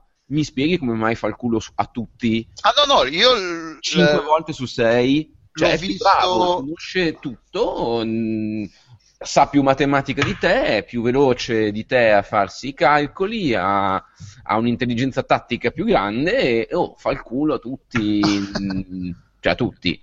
Non- però quelli veramente forti sono forti, quindi non, non è, non è un problema. No, per niente, no, assolutamente. Cioè, magari c'è, lui a un certo punto mi ricordo che stava giocando col prete e a un certo punto aveva detto, ok, con queste, con le carte attuali, questo è più o meno il limite massimo, perché stava facendo il, il, il ranked, quindi saliva di rank, era tipo rank 1, rank 2, forse un po' meno, e ci fa, con queste carte attuali non più di così è difficile, a meno che non ci dica molto culo. E, e a, a quel punto ha incominciato a dire ci servirebbe questo e questo e quest'altro per fare il salto di qualità. Sì, Quindi sì, è gente che ne capisce nettamente di più. Comunque sì, per i sopravvissuti, grazie per averci ascoltato. No, beh, Grazie a te. De- Delu, Delu has left the building. No, figurati, lei, lui ero a chilometri di distanza. E ho sei capito- corsa Ho, se- ho sentito, mi sono drizzate le antenne, ho detto, oddio, oddio, mi sto perdendo la descrizione di delle carte, non posso. Boh, corri! eh! Hai bruciato tutti i Sì, sì, semafori. sì, Sono arrivato con due ore di ritardo, ma mezz'ora di Hearthstone me la sono Grande, sono- sono- ti voglio benissimo, lo sai. Va bene, eh, chiudiamo i commen- gli argomenti di questa puntata con una versione contratta della rassegnina Kickstarter perché ovviamente tutte le cose che mi ero appuntato in scaletta nel frattempo le campagne sono finite. E e vabbè, Eh, allora segnalo solo tre cose visto che comunque c'era chi fra i nostri ascoltatori ci aveva chiesto di continuare a fare questa mini rubrica. Eh, due su tre probabilmente sono abbastanza famose, una magari un po' meno, eh, ce l'ha fatta Aquanox Deep Descent, che è il tentativo di rilanciare un, un- un vecchio gioco di esplorazione subacquea che era abbastanza figo, affascinante, quantomeno un'ambientazione un po' diversa dal solito. Tra l'altro il creatore dei giochi originali è morto. Minchia. sì. E, e ce l'hanno fatta 95.000 dollari su 75.000 richiesti. Tra l'altro il gioco comunque era già abbast- abbondantemente in sviluppo. Io avevo visto una versione alfa alla Gamescom dell'anno scorso, quindi insomma c'era già una base, però insomma, buon per Poi è loro. arrivato Chris Roberts, ma tranquilli che Esatto. dirà un sacco di roba. Chris Roberts con eh, tipo gli spizzoli che gli sono avanzati dal modulo della- del- delle fre- dei, dei poster di Star Citizen ha finanziato questo gioco. Eh, vabbè, poi ce l'ha fatta Divinity Original Sin 2, che vabbè, dubito ci fossero dubbi al riguardo. Hanno fatto 2 milioni su 500 mila dollari richiesti, quindi Ah, anche loro questi- faranno casino. Questi che, che and- che questi andassero su, come si dice, su Kickstarter non lo sarei aspettato. Ma sai, Ma è stato probabilmente... Come? Nel senso, era voluto perché volevano fare un gioco seguendo le indicazioni della community, hanno Sì. dichiarato a più riprese. Ah, ok, ok, ok. è anche proprio un discorso di poterlo fare in maniera indipendente senza doversi appoggiare ai finanziamenti del, del publisher che poi magari si prendono la collaborazione col publisher a livello distributivo però il gioco possono svilupparselo loro tra l'altro fra i pledge cioè insomma fra gli obiettivi raggiunti con i finanziamenti c'è l'unione di Chris Avellone al team che ormai Chris Avellone l'unica cosa che fa nella vita è collaborare con GDR nati su Kickstarter Cosa fa? Fa il pledge. fa il pledge, il tier, il, il- Il tier di Kickstarter. Fa il tier di Kickstarter ormai. su LinkedIn proprio ha, cam- ha cambiato lavoro è, il- è il tier di Kickstarter Freelance tier, tier Kickstarter tier. E infine ce l'ha fatta anche Battle Chasers Night War, 800.000 dollari su 500.000, che è un gioco che verrà sviluppato da gente, da sopravvissuti del team dei due Darksiders, e c'è di mezzo ovviamente... Si vede anche- graficamente, dal, basta Beh, ma guardare perché c'è di mezzo Madureira, ovviamente Madureira, il sì, gioco sì. è basato su- sul suo fumetto, eh, Battle Chasers, che tra Ah, è fu- è un fumetto, anche- ah, ok. sì, è uno de- dei fumetti che Madureira era uno, era uno di quelli che avevano fatto la, la sottolinea della Image e uno di quei fumetti era Battle Chasers, che era ambientazione fantasy. Tra l'altro uno dei pochi di quei fumetti lì che è riuscito ad arrivare al termine, perché ad esempio altri non sono mai stati finiti perché c'avevano di meglio da fare i disegnatori che disegnarli. Ah, ok. E mh, comunque, insomma, c'entra lui. e il, il- il gioco sarà un, GDR d'azione con grafica cartunesca. Immagino che lui faccia il character design così a occhio. Sono E- nove numeri, vedo. Sto controllando su Comixology. Battle Battle Chasers. Chasers, No, ma in realtà sì. ci sono d- diverse miniserie. Mi Ah, ok. sembra- La, la principale, la normale è... Almeno su No. Vabbè, non vorrei sforare nelle minchiate dette a caso. Quindi chiudiamo qua. Eh, la gente rosica.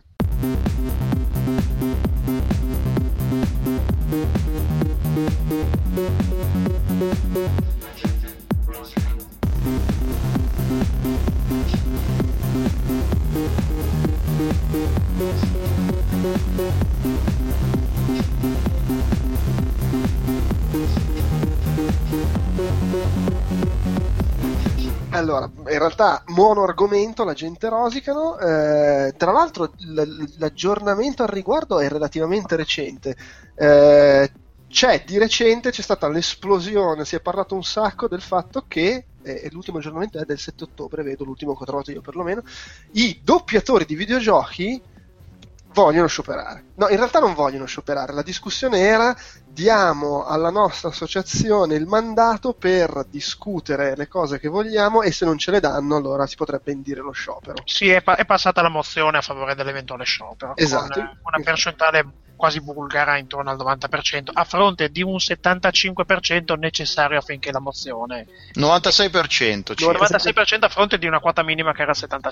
La mozione però appunto è hanno dato all'associazione il permesso di indire lo sciopero se non vengono, se, insomma, se non si trova un accordo con i produttori di, di- di videogiochi per quello che chiedono i, le- lo- loro i doppiatori. Secondo me in questa faccenda la cosa interessante è l'articolo che troverete poi linkato sul sito che ha pubblicato sul suo blog Will Wheaton Sì. che è la- insomma vecchio il, il- il guardamarina sfigato di Star Trek Next Generation che è poi diventato una personalità del mondo nerd e fra i, suoi vari, fra i suoi vari lavori c'è anche il doppiatore dei videogiochi che in questo lungo post spiega alla gente che il punto non è che vogliamo più soldi, ok, ma ci sono tutta una serie di questioni relative alla condizio- alle condizioni di lavoro, al fatto che se sei un doppiatore la voce per te è uno strumento importante e le condizioni in cui vengono fatti lavorare sono devastanti per questo strumento importante che è loro.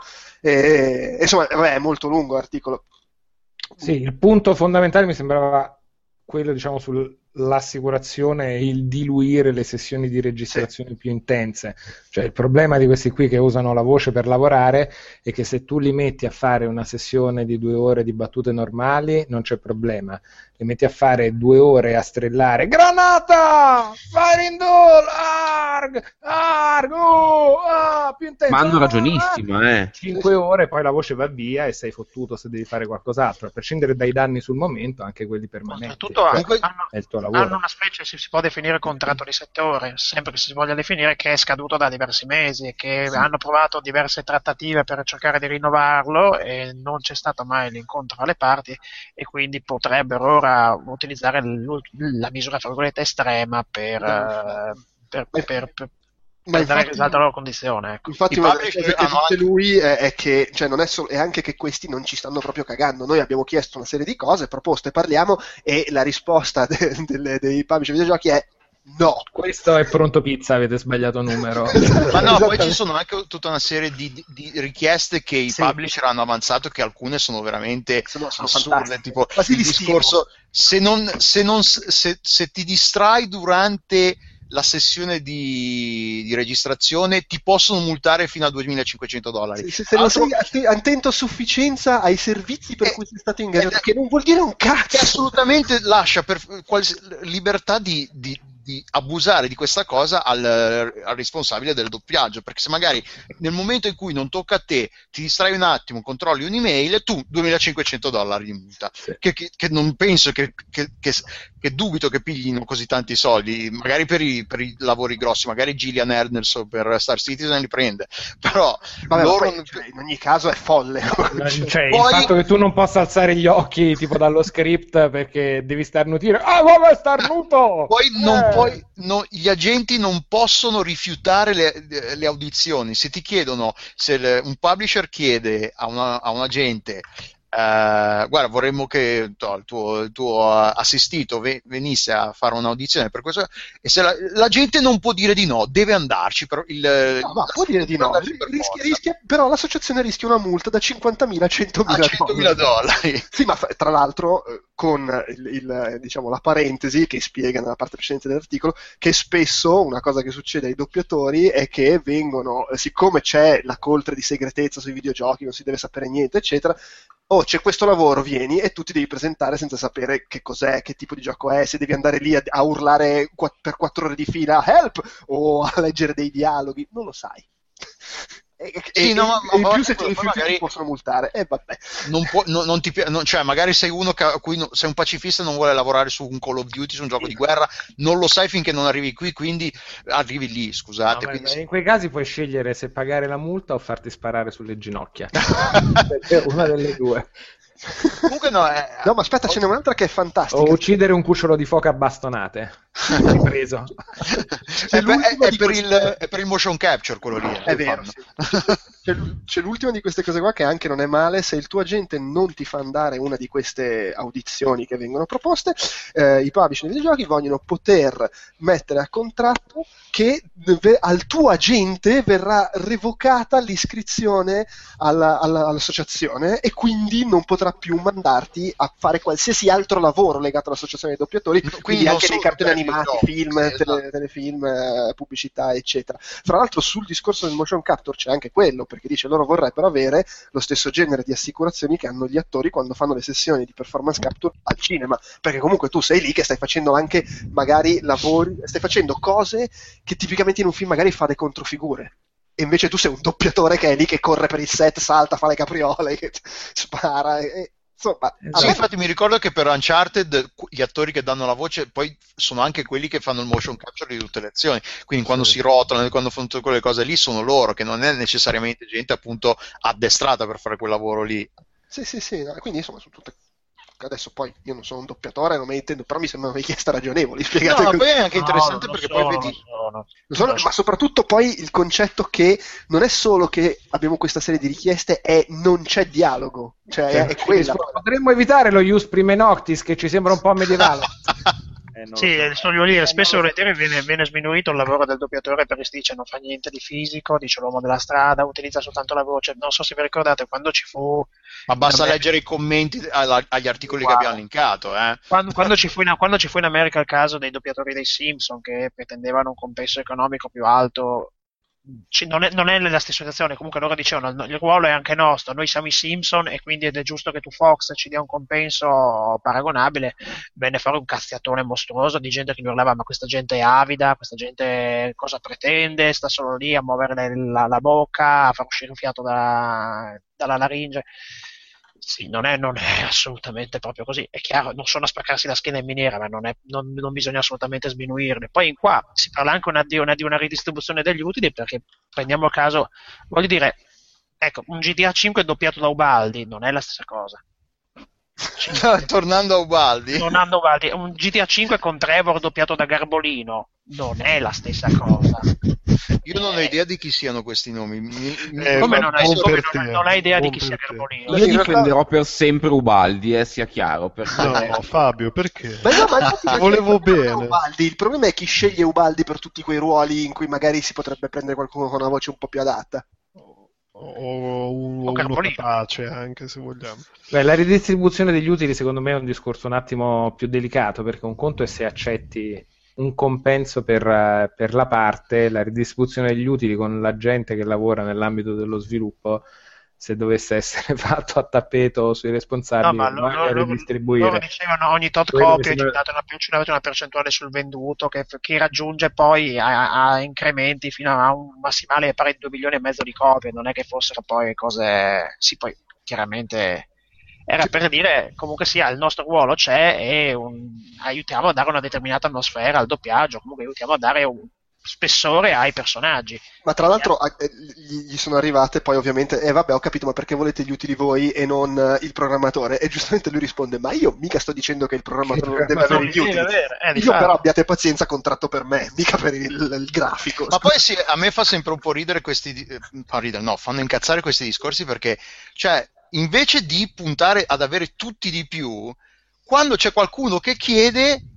C'è questo gioco, ah, no, dobbiamo, fare, dobbiamo essere tutti pezze, tutti con le pezze al culo, tu essere pre- tutti trattati. Ma no, ma perché? sai, che in, sai che in Italia ha sempre funzionato così? Ma dire. no, ma non è solo in Italia, è ovunque così. Cioè, quando c'è qualcuno che avanza Quando ci sono dei diritti non, sono non loro che sono ma si fa per toglierli. sono loro che sono avidi, non sono gli altri che sono degli imbecilli che si accontentano, sono quelli che chiedono che sono avidi. E quest- a me questa cosa manda sempre fuori dai gangheri. Infatti, quando, quando ci sono gli scioperi, la gente, ah, ma guarda questi avidi. Ma no, ma siete voi imbe- imbecilli o, pover- o poveracci che, che lavorate in un settore in cui lo sciopero non esiste più. Però chiedeteli, non, non fate questo gioco a ribasso che, sia, che pigliamo tutti quattro soldi di merda. No, quando c'è qualcuno sopportate perché son- sono pezzenti quanto noi alla fine, perché cioè, siamo tutti nella situazione in cui non siamo straricchi di famiglia che ci possiamo permettere di smettere di lavorare. Magari ce lo possiamo permettere per to, uno, due, tre mesi, chi ha più risparmi, però non siamo in una condizione in cui puoi smettere di lavorare perché hai così tanti soldi che puoi, perme- puoi stare in panciole da qui fino alla fine del se, se lo giorno. sciopero non crea disagio, che sciopero è? Appunto, ma, ma a parte il e discorso, non è questione di, PM se non crea disagio. io non ne faccio, non ne faccio un- una questione, è una questione di quando c'è qualcuno che avanza un, un diritto che vuole essere pagato di più, c'è sempre qualche stronzo che dice ma guarda questi abiti. No, sei tu l'imbecille che ti accontenti, che sai che magari meriteresti di prendere un sacco di soldi in più, però non dici niente e, te li- e ti pigli e- e non ti pigli quello che meriti. No, ma anche Cioè- perché poi se, se la, la controargomentazione è sempre è ma gli altri, vabbè, allora si ma no, sceglie- ma diamoli a tutti gli altri i soldi, è Sì, quello che dico anche io. perché se no, vabbè, allora la controargomentazione a qualsiasi cosa è ho capito, per fare i telefoni ci sono i cinesi che si suicidano e quelli che scavano i diamanti in Africa. E ma allora i marò. Sì, è, è la reductio a marò. E le foibe? E le foibe, esatto. esattamente.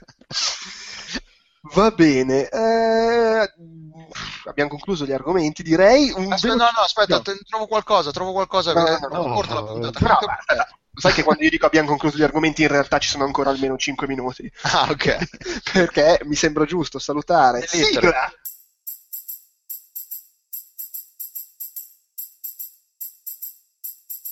La gente, la gente, la gente, ci scrivono la gente, la gente, la gente, ci scrivono la gente, la gente, la gente, ci scrivono la gente, la... La gente, la gente, la gente, ci scrivono la gente, la gente, la gente, ci scrivono la gente, la gente, la gente, ci scrivono la gente, la... La Eh, salutiamo chi ci ha scritto eh, nella posta. Eh, in particolare, sto guardando, vediamo un po'. Abbiamo qualche lettera. Eh, allora, ce n'è- c'è David Rapisarda. il- attenzione, il titolo della mail è Lo sbrocco di Delus The Witcher 3. Che tante vittime ha mietuto. Sono pronto. No, non, non- non essere Non pronto. sei abbastanza No, pronto. cioè, Andiamo avanti fino alle due di notte. Ma Altra- soprattutto- un'altra mezz'ora, dai. No, più che altro David scrive una lettera, eh, io lo ringrazio, insomma, una lettera in cui spiega il suo punto di vista, che però fondamentalmente era, è, punto- è lo stesso punto di vista di chi non era d'accordo con Demo. per cui, Ok, quindi non c'è bisogno che sì, ripetiamo. cioè, alla fine le argomentazioni sono quelle, l'articolo di Kotaku comunque era un po' tira click, la- la- la- la- il mondo che vuole rappresentare The Witcher ha senso che non ci siano personaggi di colore, ma in fondo poi quello è il pretesto, cioè, sono le cose di cui abbiamo discusso, eh, The Witcher è un gioco che tratta il tema del razzismo, eccetera, eccetera, eccetera. Cioè, finiremo per ripetere le stesse cose dell'altra volta. Quindi, insomma, ringrazio David per, per il, il contributo, mi sembra. E qui inseriamo la, la l'ora e mezza di discussione dell'altra volta per la montiamo qua. Perché, perché- Sigla! perché è giusto, perché è giusto metterci filler. Anche noi Eh, dobbiamo infatti. mettere filler, no? Sono mica solo le serie televisive, anche Facciamo ha il suo le- le filler ufficiale, che è la discussione su 3. Ma sì, dai, facciamo uno di quei bei montaggi che si usano film, quando proprio hai capito, sei arrivato che tutti sono in ferie, c'è stato lo sciopero e c'è il flashback del cazzo. Occhio Ma al cielo, Io lo, io lo vorrei inquadratura che, che, che sfoca un po', memoria. No, ma infatti Fabio non c'era. Fotografia anni puntata- 70. No, no, ma secondo me se facessimo il montaggio quello lì magari non se ne accorgerebbe neanche nessuno. Secondo me potremmo cavarcela Ma per perché nessuno l'ha ascoltata fino alla fine. Ah, sta roba nuova, fammi. Facciamo lo Stanley Parable del, por- del E podcast. infa- infatti anche questo sta diventando, sta assumendo veramente troppe chiavi di lettura. Ma comu- comunque Fabio c'era, è la volta che ha detto io non dico niente perché tanto parla Ugo per me. Esattamente. E salutiamo anche un nostro fedele Ciccio Panzo col berretto. Sempre Che ci lui. scrive sempre. Però lui. no, no, da, d'ora in poi io li cat- categor- categorizzerei in base a quanti soldi ci sono su Patreon. Eh, non, so, non- non- Eh, non vabbè, pare di aver visto su Patreon la mail Ciccio E Panzo col allora non la leggiamo. No, eh, no, No, perché- la- Ammazza che merda. Tra l'altro, cioè, ha passato mezz'ora no. a fare il crew leader e Ah, chi è che si è infilato la- l'headset nel culo? lì? È poco. Coto? Chi è? No, scusate, C'è il terremoto! Pocotto. Poco, che te possino? no, fermi, mi sentite? Adesso sì. Purtroppo ti sentivamo anche prima. No, no, no, no, eh, eh, avevo, avevo- avevo, cioè, incidenti di percorso, avevo il gatto in braccio, co- saltando mi ha tirato giù le cuffie che sono rotate al suolo e si sono spezzate in mille, in mille pezzi, ma io confido il fatto che ci mancano 50 dollari per arrivare al secondo gradino di Patreon, a tal proposito ringrazio già tutti quanti che donano, che donano, che ci hanno donato, che ci doneranno e che siamo arrivati a 155 dollari, Sì, così poi potrò ricevere una cuffia come dal piano quinquennale, ecco. Giustamente. No, comunque volevo puntualizzare che io stavo dicendo, mi avete interrotto, non so se Ciccio Panzo col berretto sia su Patreon perché non ho mai visto su Patreon la mail Ciccio Panzo col berretto at ringcastmerda.it. Ah, ok. Però è un Possiamo... dominio interessante. Sì, è un, è un ottimo dominio, secondo me. Eh sì, Poi lui pone delle domande che se- a cui secondo me non saremo in grado di rispondere, però io le, le- le elenco lo stesso. Le vostre 5 estensioni preferite del browser? Mm, ne ho meno di 5. Eh, uBlock Origin, Download as MP4, Mhm, mhm. Beh, Ghostery, c'è quella delle gesture, dai. Umatrix, eh... ma ne ho 4, mi spiace. Io ho l'estensione che ti fa vedere su Steam eh, il, Il gioco che costa meno. eh, cioè dove costa meno il gioco. Sì, No, tipicamente no, non quella è- non ce l'ho, la voglio. Però c'è, per, per fare quello c'è anche il sito che si chiama Is There Any Deal? No, è chiaro, saprà Quindi- uno apre Steam. Come si chiama quella? Hai de sangre? Si chiama Calcaterras. Io ho Last Pass. Eh, credo La sia... anch'io. Last Pass è una meraviglia e poi uso per fare gli screenshot al volo, si chiama Light Shot ed è molto comodo perché proprio in un click eh, ti fai un ti prendi un quadratino di schermo e lo condividi direttamente in una chat al volo molto molto molto comodo. Ok, com- comunque l'estensione che dicevo io è Enhanced Steam e in realtà fa una serie di cose. Oltre a farti il paragone sui prezzi, ti aggiunge varie indicazioni tipo il, il- il voto che ha su Metacritic, link a Steam Database, eh, quanto ci vuole a comprare il gioco. Cioè, pi- pesca roba in giro da vari database legati Installata subito. a quello. Mitico. Ottimo. E aspetta, Io poi ho undo close tabs, che è la, la freccetta per eh, se chiudi per sbaglio un tab te lo ritrovi lì. Ah, giustamente. Io sono comunque- così moderno che comunque sono basta fare con- che esistessero le estensioni.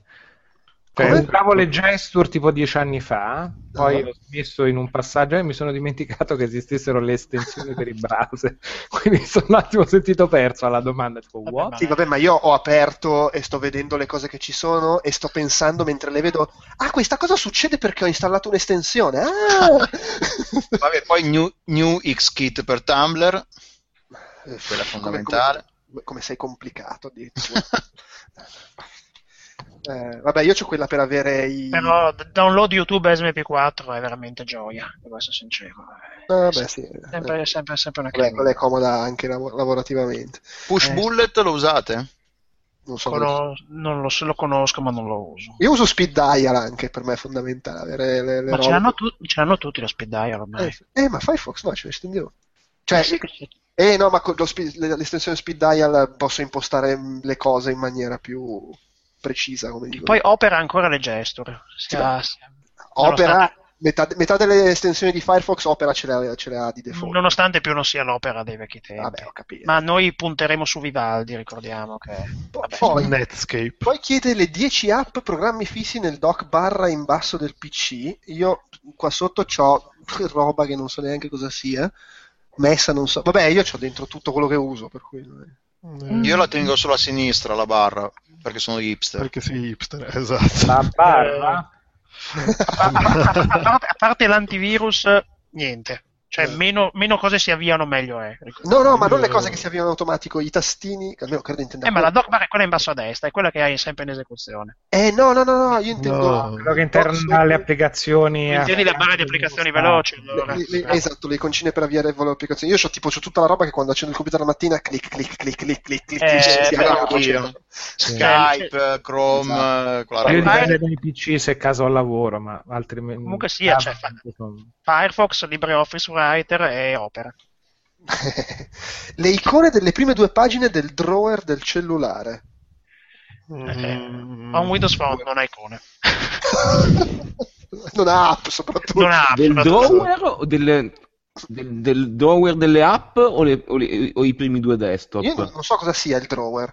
Il drawer è il tasto al centro di Android Esatto. che ti apre... mm, Cioè, dove ci sono tutte le app, però ho capito, ma lì stanno in ordine alfabetico. Esattamente, quindi sono tutte le stesse praticamente per tutti. Secondo me intendeva i... mm, E io ho le cartelle comunque. Secondo me stiamo iniziando a entrare un po' troppo nella privacy. Manca poco, qual è la vostra password? No, vabbè, comunque, conto a me- in banca, questa è la prossima domanda, ragazzi, state all'occhio. No, però a me questo diverte dirlo perché in realtà io ho le cartelle con tutto diviso, però alcune cose le ho fuori dalle cartelle. Sono Gmail, eh, Chrome, Maps, Evernote, Feedly, che è quello che uso per eh, i feed, l'icona del- della roba del- dell'app del cinema, perché Eh. la uso per i biglietti. Ah, ecco, sì, scusate, è è arrivato un minuto e mezzo di lag. E poi cos'altro ho? Eh, ah, il, il- il- il programma che uso per i podcast, WhatsApp, e vabbè, poi le robe tipo la macchina fotografica, telefono, cose così. Questo ho nella prima, nella prima e unica schermata del mio telefono. Bene. Bene. Io Eh. Uso il telefono come se fosse un Nokia 3310 perché ho le mappe, la mail, l- la, la sveglia e, e le cartelle con dentro... Vabbè, no, una cartella c'ho dentro Bandcamp, Hitbox e SoundCloud. Eh, vedi che sei perché moderno. mi piace la musica e i videogiochi. Perché sei sbarazzino. Ragazzi, io in tutto questo vi saluto. Eh, Ma, ma aspetta che salutiamo tutti. Le- tutti. No, ma c'è, c'è- un'ultima domanda, dai, Ciccio Panzo. non mi Allora, allora, aspetta, lui dice anche che siamo liberi di mandarlo a cagare, quindi forza Vai a cagare. Vai a cagare. Cagare. Cagare. Ringrazia, dice Pocoto Libero, eh, dice che Calcaterra è sempre un piacere ascoltare, soprattutto quando parla di giochi degni della sua malattia mentale come TIS 100, è buon per te, e invoca a gran voce Walone come ospite. Walone come ospite c'è quando mi serve perché mm, ha giocato qualcosa che non gioca nessuno o, o per le fiere. Perché insomma è un po' un casino riuscire. Già è difficile f- prendere appuntamento con quelli che partecipano di solito. Non aggiungiamo gente. Non fate richieste strane. Dateci 100 dollari in più su Patreon e vedete che porto dentro Walone. No, ne, ne bastano, ne bastano 50, pensate al mio microfono. E non so, ma io devo fare la cresta, quindi 50 a te, 50 a me, abbiamo Walone. a posto così. Così non fa una piega. Ah, vabbè, beh, no. Va bene. Eh, sì, dai, è Basta, accettabile. basta, basta, basta. Buonanotte a tutti. Ciao. Amici, Ciao. buonanotte. Notte. Si chiude qui anche questo appuntamento con Outcast Chiacchiere Borderline. Io vi ricordo come sempre il nostro sito ufficiale www.outcast.it dove trovate tutto il resto della nostra produzione audio, video per iscritto e dove trovate anche il post con la descrizione dell'episodio che nel caso di Chiacchiere Borderline è particolarmente utile perché ci sono i link alle fonti, insomma tutti gli argomenti trattati.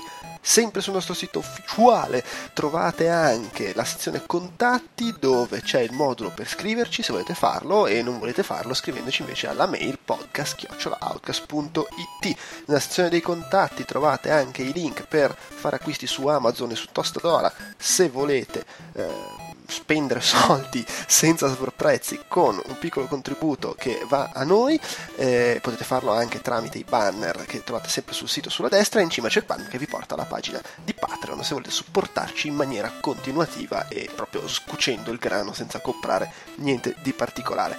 Vi ricordo anche che ci trovate su Facebook e su Twitter come Outcast Live su Facebook c'è anche il gruppo di discussione dove ci siamo noi e ci siete voi si chiama Outcast l'indirizzo è sempre Outcast Live credo di aver detto tutto, non lo so, è, è tardi, è sera, non mi ricordo le cose, chiudiamola qua dicendo solo che i prossimi appuntamenti con i nostri podcast prevedono così a occhio un reportage sugli eventi fieristici parigini dei prossimi giorni e mm, vabbè insomma i soliti The Walking Podcast, Outcast Popcorn e chissà che altro poi a novembre ci sarà sicuramente un Outcast Magazine con i nuovi giochi giocati. Adesso è veramente tutto, vi saluto, ciao e grazie!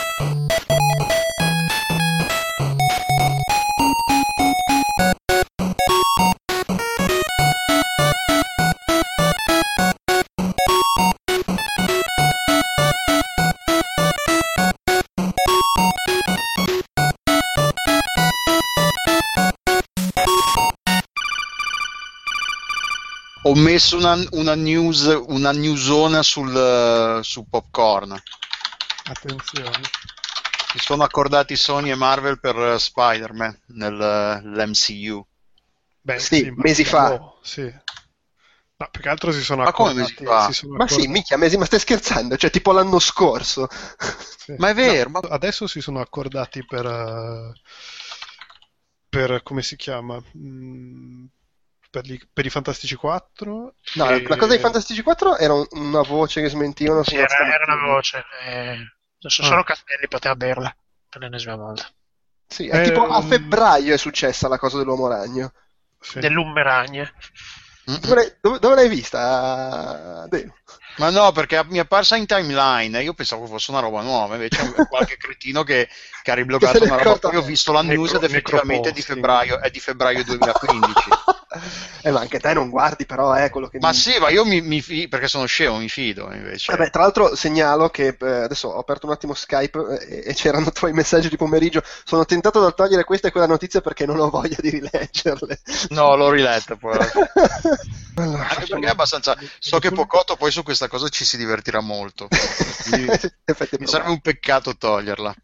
Non ho, non ho idea di cosa. perdono. Parliamo male di Star Citizen. Ma eh, io. Eh, ah, non tanto di Star Citizen, di tutto. No, il- ah, di, di quel, di, quel famoso re- di quel famoso retroscena della- delle mail, dei Sì, licenziamenti. esatto, esatto. Vale, eh, non- ah, guarda, è, boh, è tutto quanto da dimostrare. Non mi verrebbe. cioè, il fatto che possa anche andargli così per le, per le biglie che la gente si è incazzata è fuori discussione. Da Beh, no, detto- vabbè, ne- poi ne parliamo. Comunque sì. Sì, sì. Comunque la, la gente che dice: Ah, ma io ho speso 90 miliardi di petrodollari e tu li hai spesi dove per pagare Gary Oldman? Eh, al momento. Per pagare chi? Gary Gary Oldman. Ah, eh, vabbè. Sì, voglio dire, ma ha fatto soldi a palate, potranno anche dar- dargli due centesimi. Si venderà ormai come Ubaldi per un tozzo di pane. Sì, il problema è che appunto se poi fanno la versione italiana c'è Ubaldi al posto di Gary Oldman. C'è Ubaldi per, no, per Ubaldi per tutti i personaggi, anche per, anche per le donne. Ah, Ubaldi o ha debiti o è uno staccanovista, o entrambe le cose. È un po', un po' la De Niro. Finché gli danno da lavorare, lui lavora in cazzo di internet pure lui. è, è il De Niro del doppiaggio italiano. Con la Sì, differenza che un tempo De Niro era, bravo. È la versione cresciuta di Garbolino. Garbolino quando invecchia diventa Ubaldi. Ti prego, tieni questa cosa per il post scritto, è bellissimo.